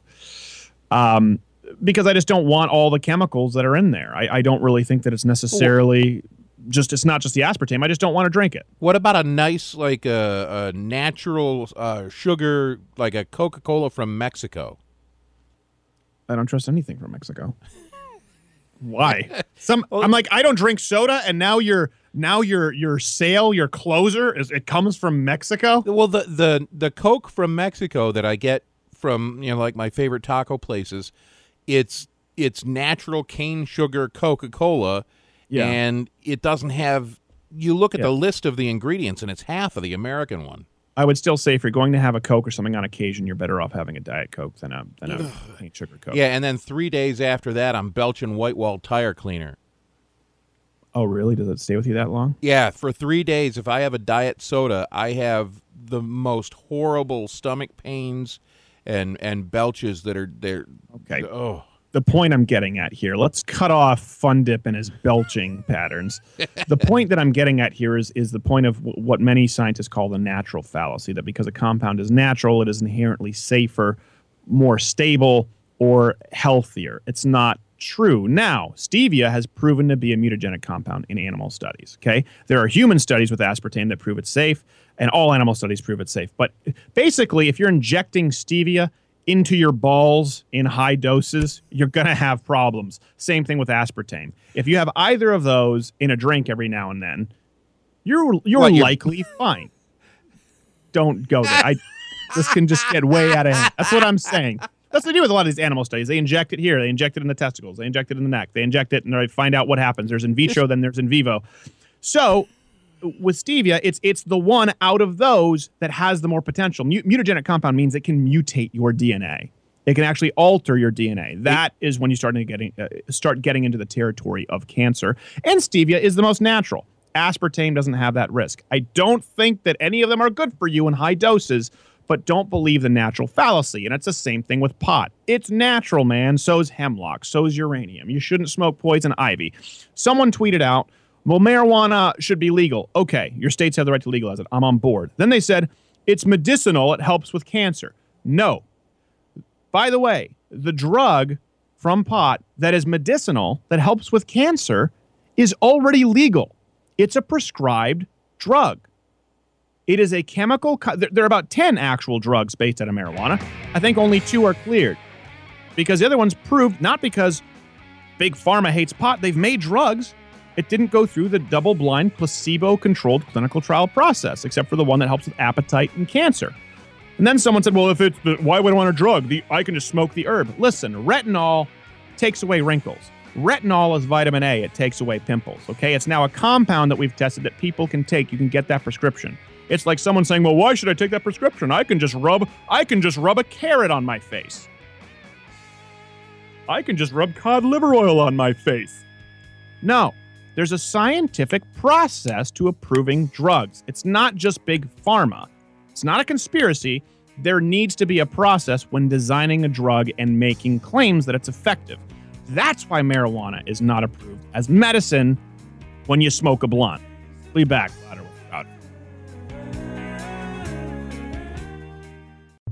If you're anything like me, you enjoy a good glass of wine, but finding the right kind can be a hassle, or maybe you want to buy a nice bottle as a gift but don't know where to start. That's where Simplified Wine comes in. Simplified Wine makes buying good wine simple. Just call 844 297 WINE, where a qualified sommelier will take your information budget, send you a curated list, and then wine straight to your door. It's just that simple. By the way, they also have a price match guarantee, so it's not only the easiest way to get great wine, but the least expensive. All you do is call Simplified Wine at 844 297 WINE. That's 844 297 WINE. Or don't like phone calls, you can just go to simplifiedwine.com and hit the Simplify button. Same thing, just digital.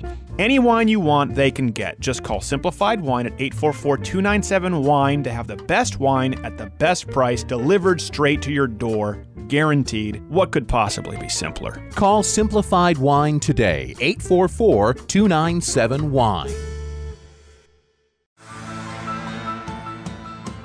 So glad to be back on the top of this hour. Next guest coming up is going to be a one Mr. Jordan Crowder, my brother, uh, award winning filmmaker, actually.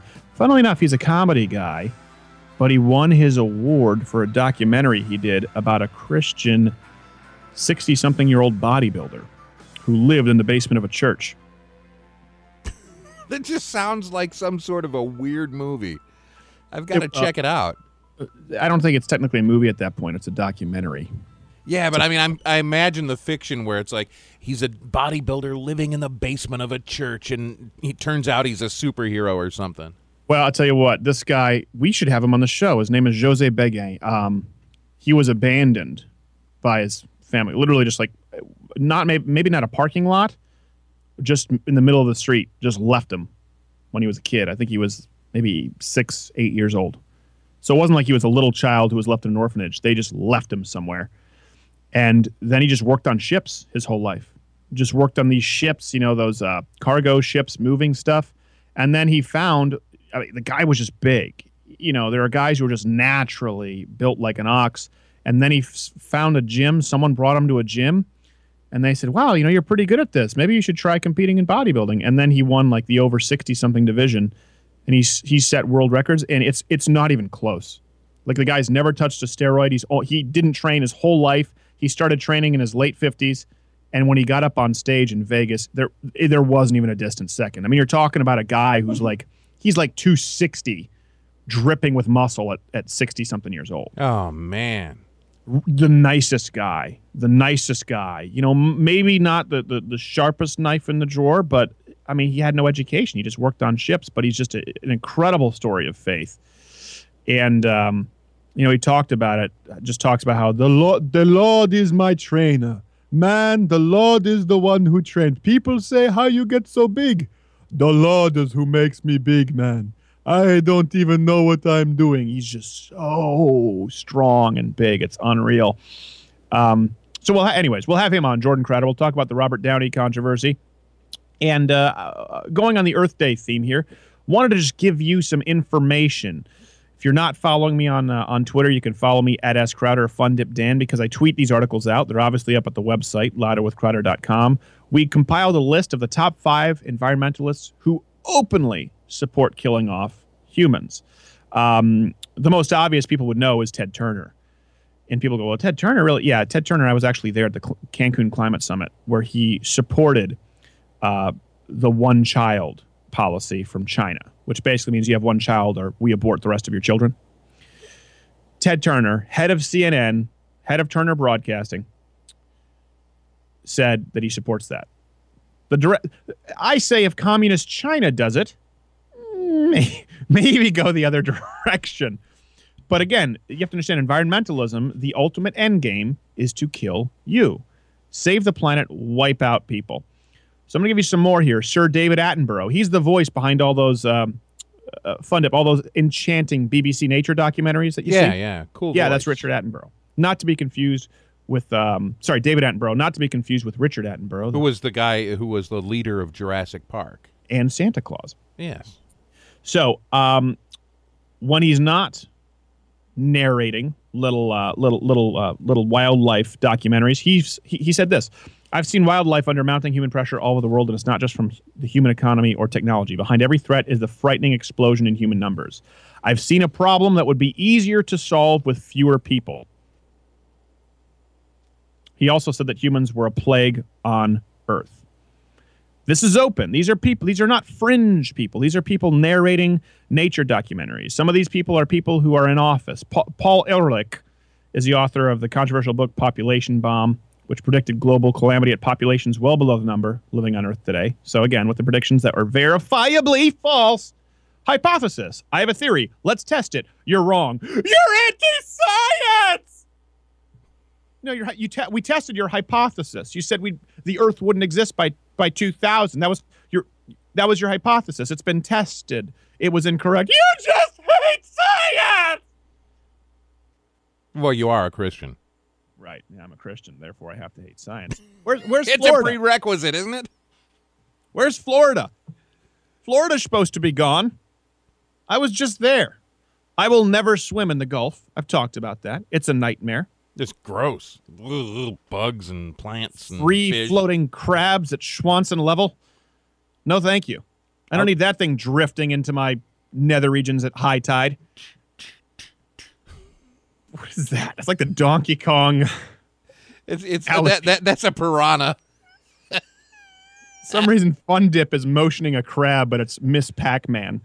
Waka waka waka waka. Waka, waka, waka, waka. So he wrote in his book, "How many of you support?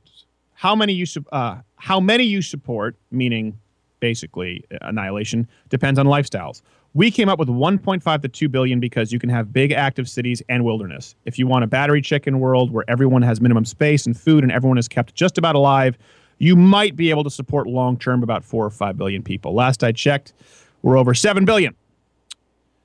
And we're okay. As a matter of fact, we're over 7 billion and I am broadcasting this show from a studio built in my house drinking free trade organic coffee while Fundip across the state sits in an early 90s rugby shirt eating his Hebrew national hot dogs. So I'd say we're still able to sustain the population pretty well there, Mr. Paul Ehrlich. I didn't get any hot dogs today. I had twigs and berries. Yeah, I'm so glad that's your takeaway. For God's sakes, man.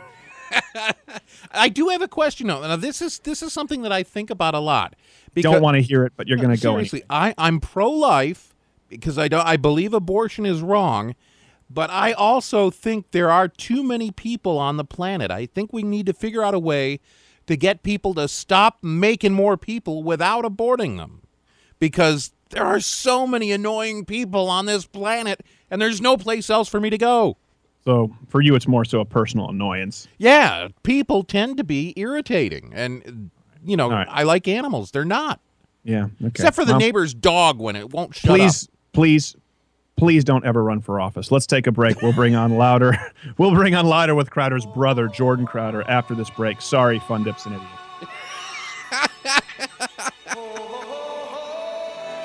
You're kung fu fighting with louder with Crowder. Everybody was kung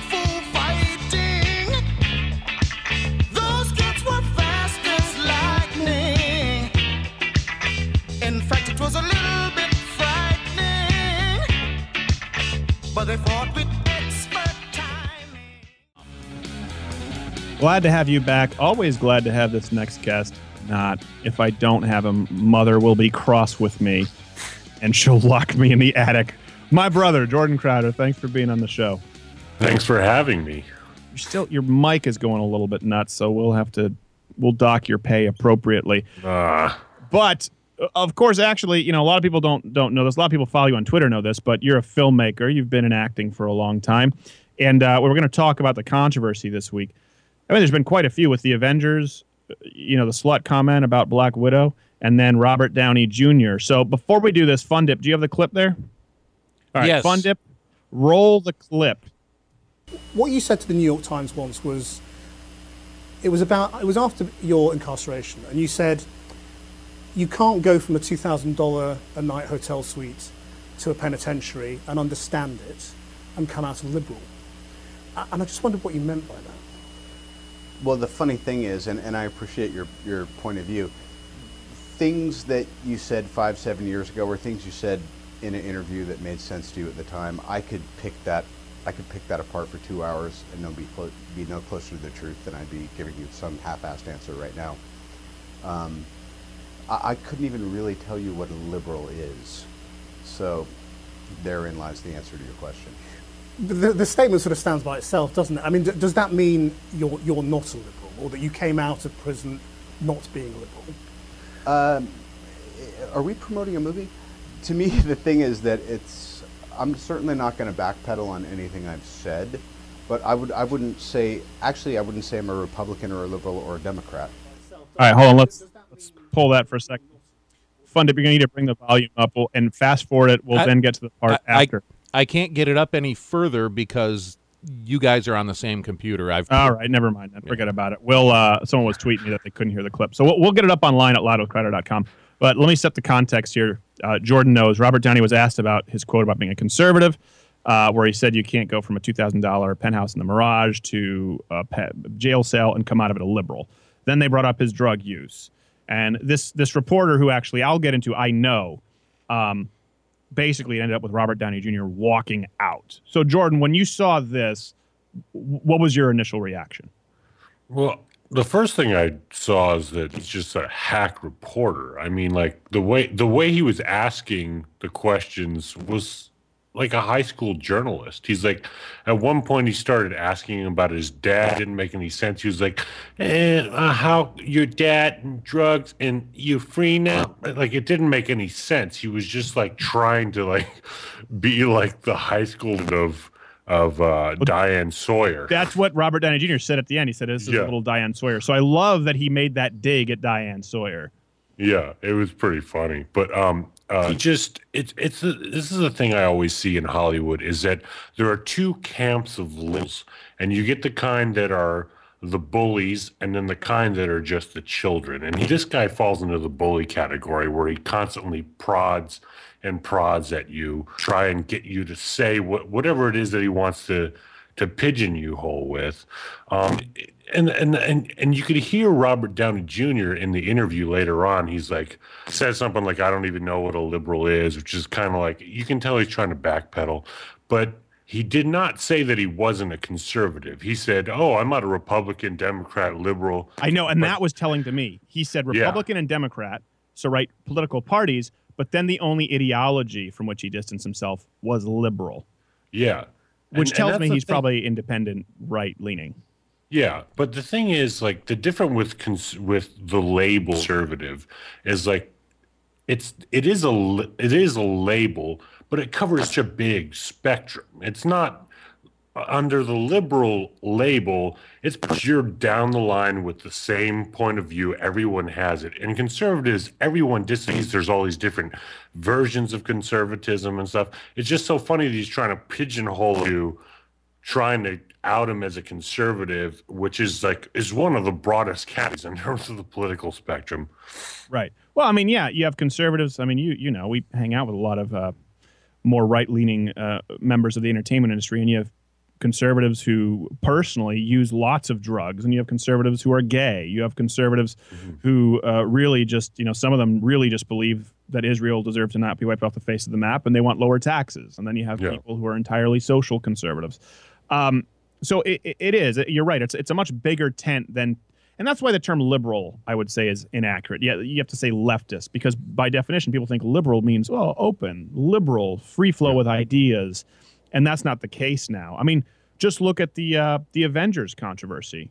I mean, if you want to talk about liberal being closed-minded, they got furious that Captain America said Black Widow, who dresses like a slut, was a slut. Did you see that one? I know, yeah, that was I that was ridiculous. It's it's it's again, it's like teacher, teacher. He called him a slut. It's like that's that's what it constantly is in Hollywood. It's it's it's it's a bunch of us that have never grown up. I mean, there's a reason why they affectionately call it uh, La La because that's what that's the, that's what you're living in is La La Land down here. Yeah, it doesn't make a whole lot of sense. And even I would you say that it has progressed? I I would say this, and we obviously came up together. I mean, you remember taping my stand-up specials when I was what se- 17, 18 in Montreal, and I was using bits that if people if I used now would I mean people would start a march. And it wasn't even oh, vulgar, it was just politically incorrect. I feel like a lot of the stuff I started doing stand-up with, I could not do nowadays. Do you feel like we're circling that drain much more quickly?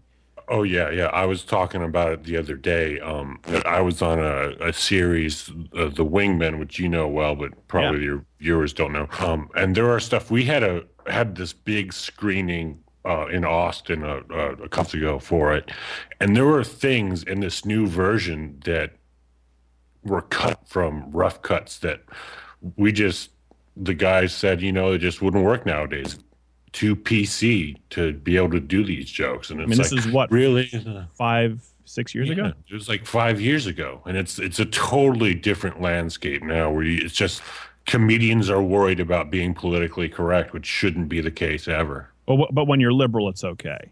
Yeah. You know, if you're the Sarah Silverman, if you go, if if you if they know you're not conservative, they'll give you a little more leeway. But now, you know, people like Dennis Miller and Norm Macdonald are jingoistic, and if you see the criticisms, you know, that that are are thrown toward them, it's it's really tough. I mean, comedy. It's Jim Norton actually did a. He said a great example. He said it's it's cultural landmines where you're like, you know, at some point one's going to get you. Now it's oh, I can't say this word, and oh, now the the word tranny, and oh, now this word, and it's just going to blow you up because you don't know what you're allowed to say and what you can't say. Yeah. And I've said I've seen Hollywood and seen comedians do stuff that's a little bit more conservative. As soon as as soon as there's this, I forget the name of the guy, but he's a writer for Jimmy Kimmel. He started doing jokes about Obama, which weren't that politic political at all. But the crowd went silent. I was the one laughing hysterically in the crowd. And if I see a comedian that's starting to because of political correctness, I will purposely laugh louder than everyone so somebody somebody laughing at him. Right. Yeah, no, it's, it is true, and I mean, and I remember remember when we saw Kathleen Madigan live. She's still one of my favorite comics. She does some of the funniest George Bush jokes you'll ever hear.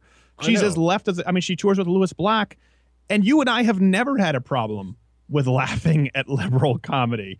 No, It's I say that all the time. It's just comedy is comedy. It's funny. If it's funny, it's funny. It doesn't matter what point of view it comes from. It's still going to be funny to me. Right. Well, it's funny. You see this all the time on Twitter people say, well, there's proof conservatives can't be funny. I've never in my life made the blanket statement that X group of people can't be funny. Yeah. No, and, and conservatives kind of get that wrong too. They always say, "Oh, you know, he's just a liberal. He's not funny." It's like, well, it's it, there's a reason why he's a comedian. It's funny. People and it's it's it's you can't just write off an entire political group just because you agree with them and say they're not funny. Right. They do that with Jon Stewart a lot. And like, that's one thing where conservatives go, we need a right version of the, oh, yeah, fun dip. You look like you're going to There's not a whole lot of Mennonite and Amish comedians, though. It's just jokes about churning butter. Yeah. It's a very They limited genre. Yeah, they don't. Ha- they can't do too much observational hu- uh, humor because they get like five things they do in a day. Plus, they can't plug in a microphone. Yeah, the pop culture references are really thin there. Don't you hate it when your wooden cart wasn't lacquered properly and it it gets stained in the fall and then you're like, "Oh, I'm going to have to clean this in the spring." and your wife doesn't shave her legs. But um, I do hate that. no, but it's true. I don't believe in making those blanket statements, but I, I will. The one thing I will say is I do believe that liberals, as a general rule, like you're seeing this here, have a really hard time laughing at themselves. Yeah.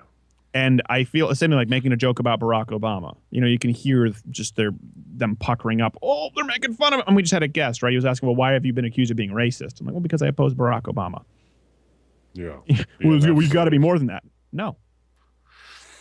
Yeah, it's it's gotten out of hand. I, and we talked about this before. Where I mean, we've grown up in Canada, where the the race issue hasn't wasn't really mu- a thing really that we grew up with, and it's just in the last couple of years that you're constantly on edge about uh, the political correctness and just the whole the racial division going on now. It's just ridiculous. Well, I remember my remember Tony Camacho was my first manager. Anyone who works in comedy knows he booked Rascals out in New Jersey, and um, you know he was a black guy, and I lived with him for months. And the reason he signed me was the last word of my stand-up act was the N-word.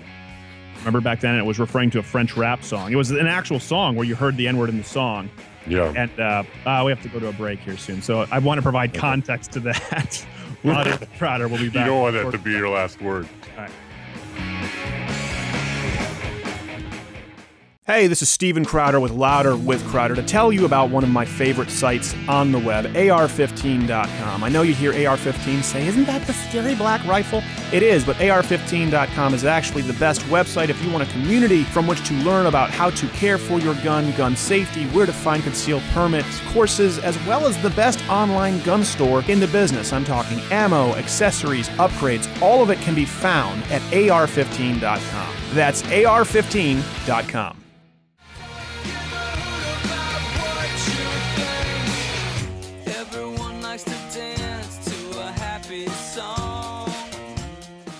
Who doesn't dancing the happy songs? I'll tell you who.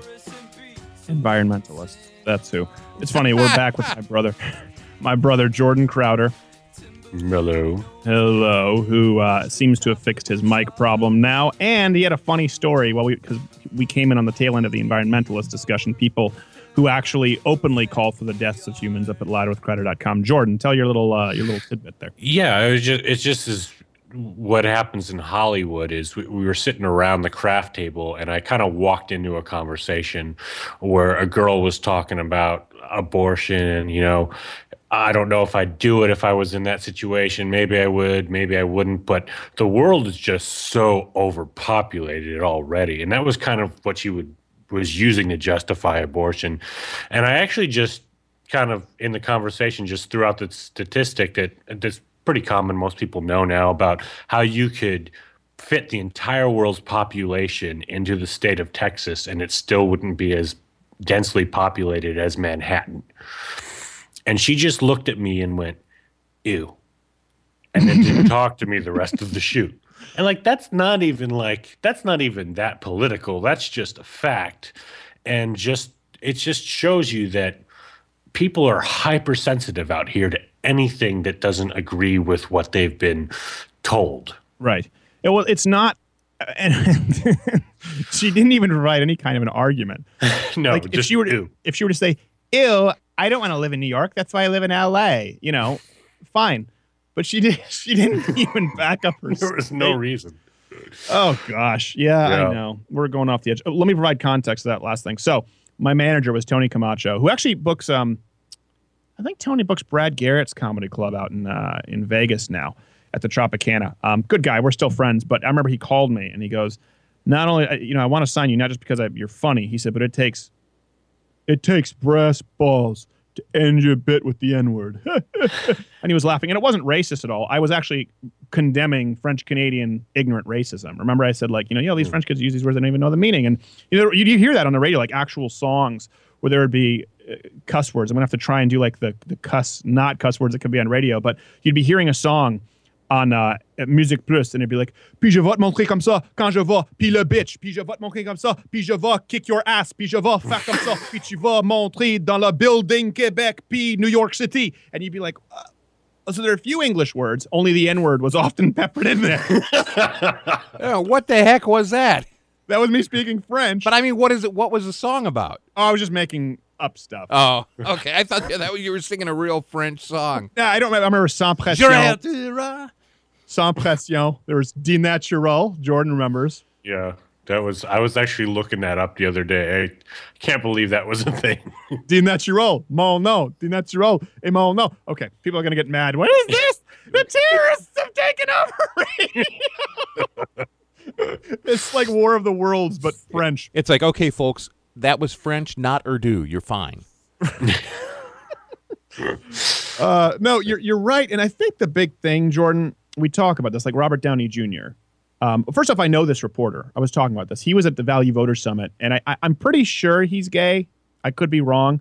And he was trying to ask me about the gay marriage thing. Well, why do you why do you think there's such an anti-gay sentiment here? And I was like, well, I I don't think that's the case. And he asked me about something that someone else had said. I said, well, that's not representative of my view.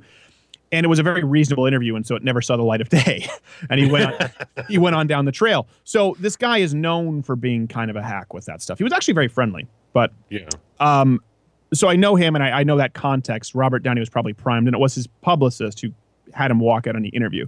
But I feel like in the entertainment industry, and we've talked about this, for someone to just go ew and walk away at any other party, right, Jordan? Any other party, if you someone expresses an opinion and you respond politely, and they just go ew and walk away, people go, hey, oh, oh, oh don't do that.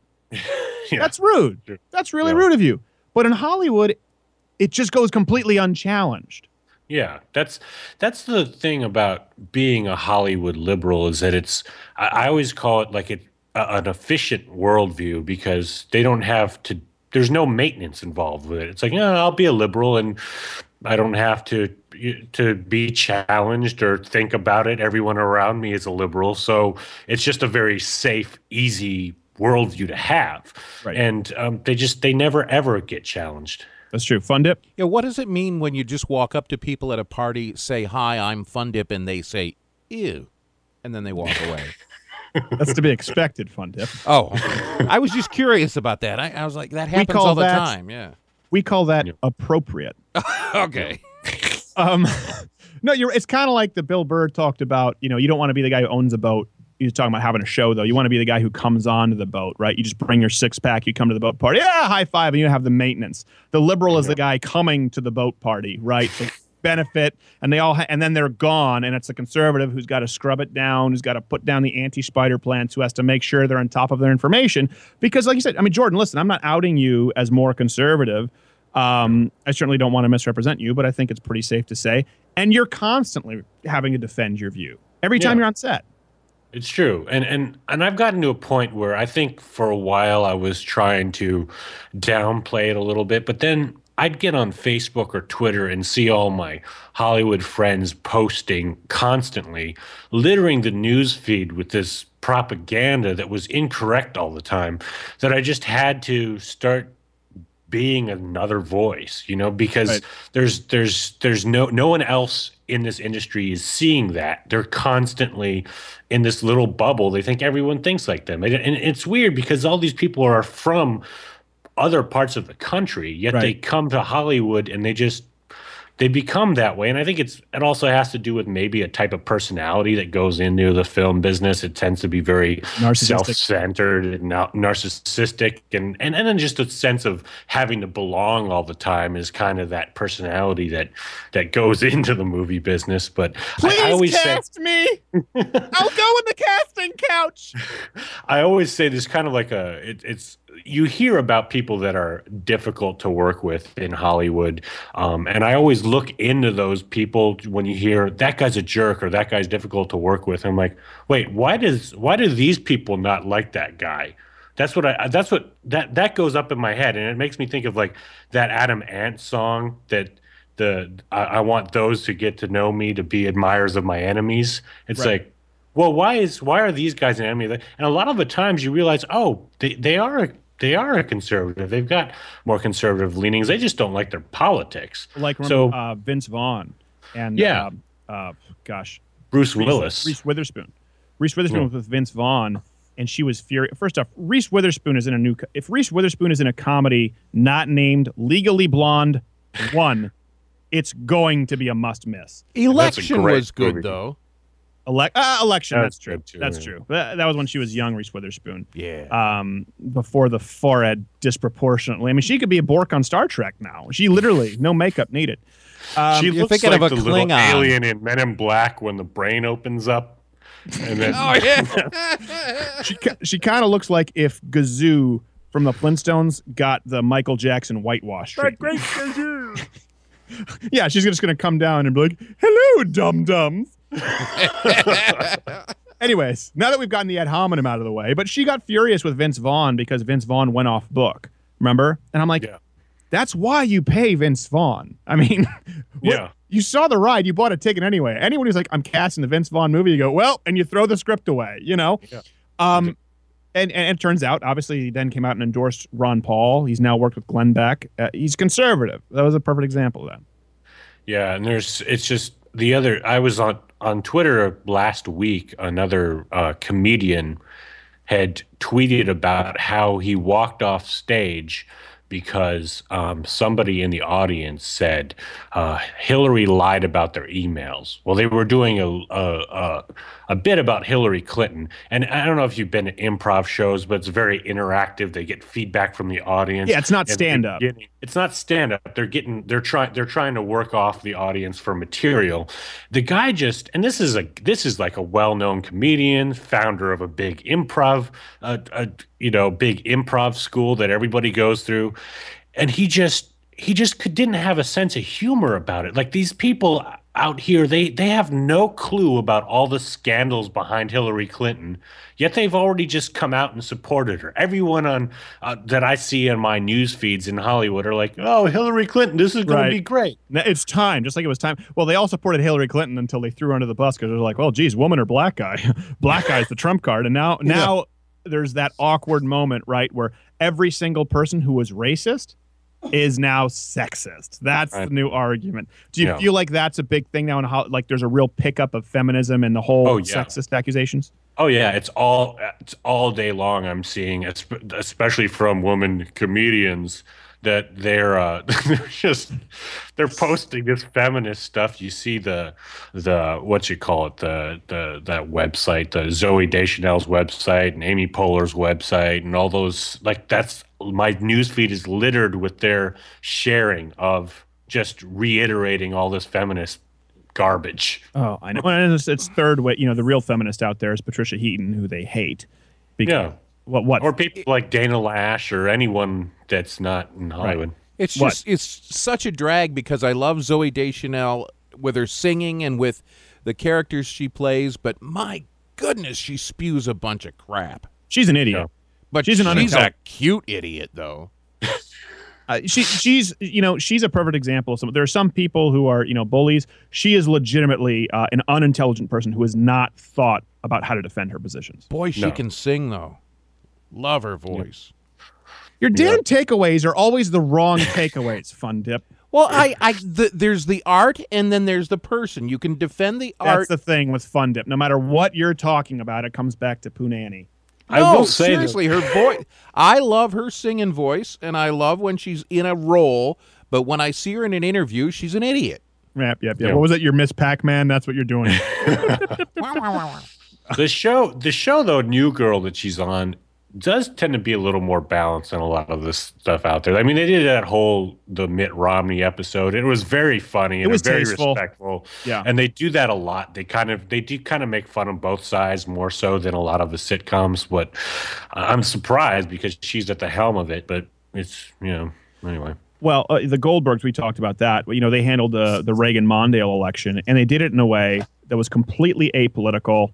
Um, the daughter was Mondale, the mom was Reagan, and they didn't bash either candidate. It was just, it was a great way. It's a perfect example on how you can deal with something through entertainment without being polarized. yeah It was Yeah, sad exactly. that Erica was for Mondale though, because she's one of my favorites. Tell us why she's your favorite fun dip. Let's go back to that, you creepy bastard. she's the cutest girl ever. All right. this is kind of taking a weird turn This here is this place is a nightmare. Oh, anyway, but um, Adam Goldberg actually retweeted Fundip because he's a crazy super fan. So Fundip was pretty happy about that. But Oh, wow. uh, you're right. You're right. There are a lot of bullies, and the sexism thing now is, is is really big in the entertainment industry. I mean, I just I just couldn't handle it. I told you remember my story when talking with a guy on a set of a family sitcom drama. We'll say. I remember that conversation I told you I had about- with a guy about South Park.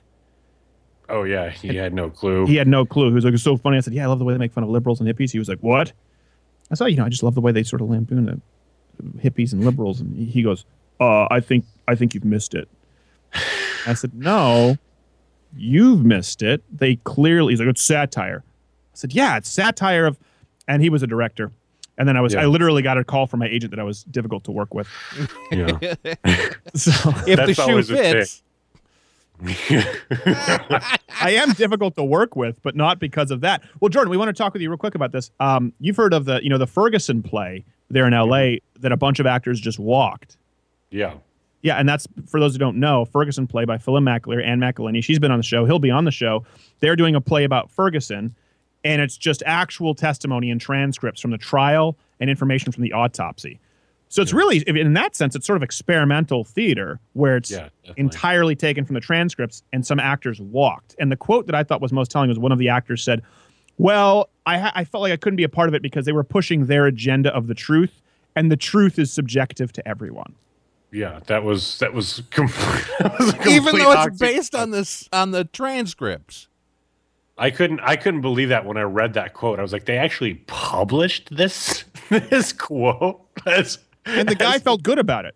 yeah, Like this, that just shows you how ignorant a Hollywood actor is, a liberal Hollywood actor, where the truth is subjective to anyone. Okay, let me read you back what you said. The truth is subjective. Yeah, that's a good one. Put that in there, dumbass.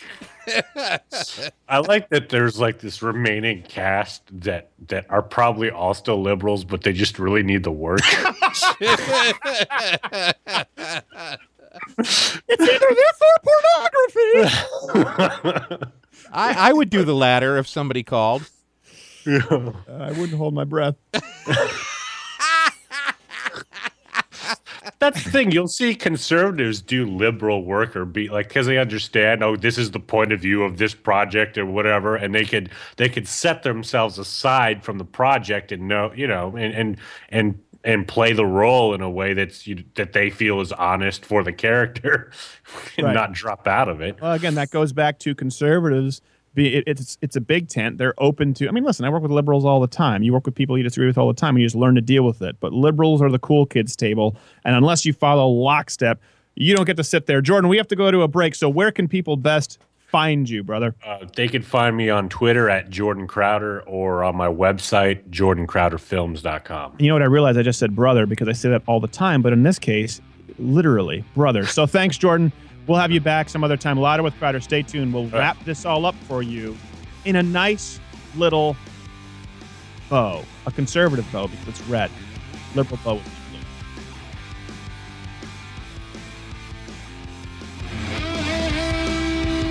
You're listening to Louder with Crowder.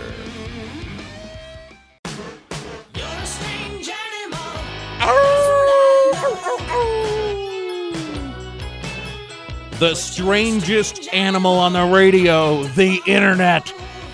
You name it. Steven Crowder, Louder with Crowder. Thank you so much. You sounded winded, Fun Dip. I've been dancing up a storm in this joint, man. I'm, Uh, we getting, I'm getting into it. My coffee is kicked in. I'm like, I know it took you this long. You should get coffee earlier, so that way the first half of the show, I don't have to.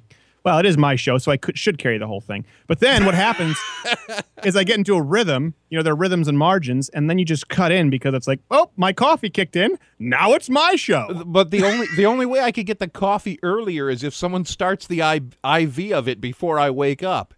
Stop at White Castle. They have coffee there. Ugh. By the way, we do have a lot of fun on this show, and you know who even recognized it? Bill Bennett. Yeah, yeah. Bill Bennett was saying that we're fun and silly or something. Which is is that what he said? Silly. I think so. Well, yeah, but he was referencing the interview we had with a psychiatrist on marijuana. Yeah. Uh, so it's funny because we replace him there on Friday. You know, we like Bennett. He just he takes Fridays off and he's a fill-in host, and so we come in. So it's it's nice that he was able to recognize that it's a fun show, and you know, thank you, Bill. We appreciate it. Or Doctor Bennett. I wonder if he's the kind of guy who Have you met him? I met him. He's a super nice guy. I met him. Uh, well, I didn't really. He was at uh, CPAC, and at this point, it was the Jonathan Krohn era where he had written the forward to the kid's book, who's now a liberal at Columbia, and so he was kind of, from what I remember, they were kind of out in there. He seemed very reclusive. Oh, he came right up to Matt Clark and me, and he said, "I can tell you guys are the radio guys." And then he stood there drinking, you know, like a glass of wine or whatever it was with us. Wow, pretty he's been cool. Doing radio, been doing radio for a long time. But uh, there was something I was going to say, and then I forgot what it was that I was going to say. We were talking about it. We were talking about the entertainment industry. We were talking about the political correctness today. So you now have people protesting that some fictional superheroes, actors who play the Avengers, referred to another fictional character, Black Widow, uh, who dresses particularly provocatively. That's that's her only superpower, is breasts, and they referred to her as a slut. You a forgot. joke. You forgot her other superpower, her backside. backside. Does Black Widow? You're a, does Black Widow legitimately have any superpowers, or is she just supposed to be like a really effective spy? I think she's just a really effective spy, from what I can recall. I don't. I don't remember any major superpowers from her. I haven't read her stuff, but I've seen her in the movies. Well, that's why feminists are primed and ready because it's already a lie, right? That a woman, any woman, could be an effective spy taking on men in hand-to-hand combat. It's just not true. Now, listen. If it were a heavyweight woman, let's say a 210 pound woman who didn't look like Scarlett Johansson, of course, a giant woman who were fighting completely untrained bantamweight men, maybe. What if she was a very small woman with a blade in her shoe, like Rosa Klebb? Yeah, but the whole point that's not what's happening here. Oh, yeah. They're they're fighting men who are other trained spies. And having wrestled with Olympians, with female Olympians. Oh, we've even had a female Olympians on this show. Um, and I'm a hobbyist. It's not even close. So that's why feminists were primed and ready for the Avengers deal. That's why liberals are primed and ready with Robert Downey Jr. What it is with Hollywood and political correctness, and this is very important because politics are always downstream from culture. Liberals have a stranglehold on Hollywood. It is their territory, and they will do anything to protect it. They want to make sure that it can be used as a political machine. That's why you're seeing right now with Hillary Clinton, the narrative is everything is sexist. everything is is chauvinistic. Your your your cisgender male white privilege is showing. They have their territory. They want to defend it. And if you stray from their narrative, their worldview at all, you aren't welcome. Make no mistake, there is a war of ideas out there. There's a war for information. There's a war for your mind with the entertainment industry, and it is diametrically opposed to that of freedom. Louder with Crowder. See you next week.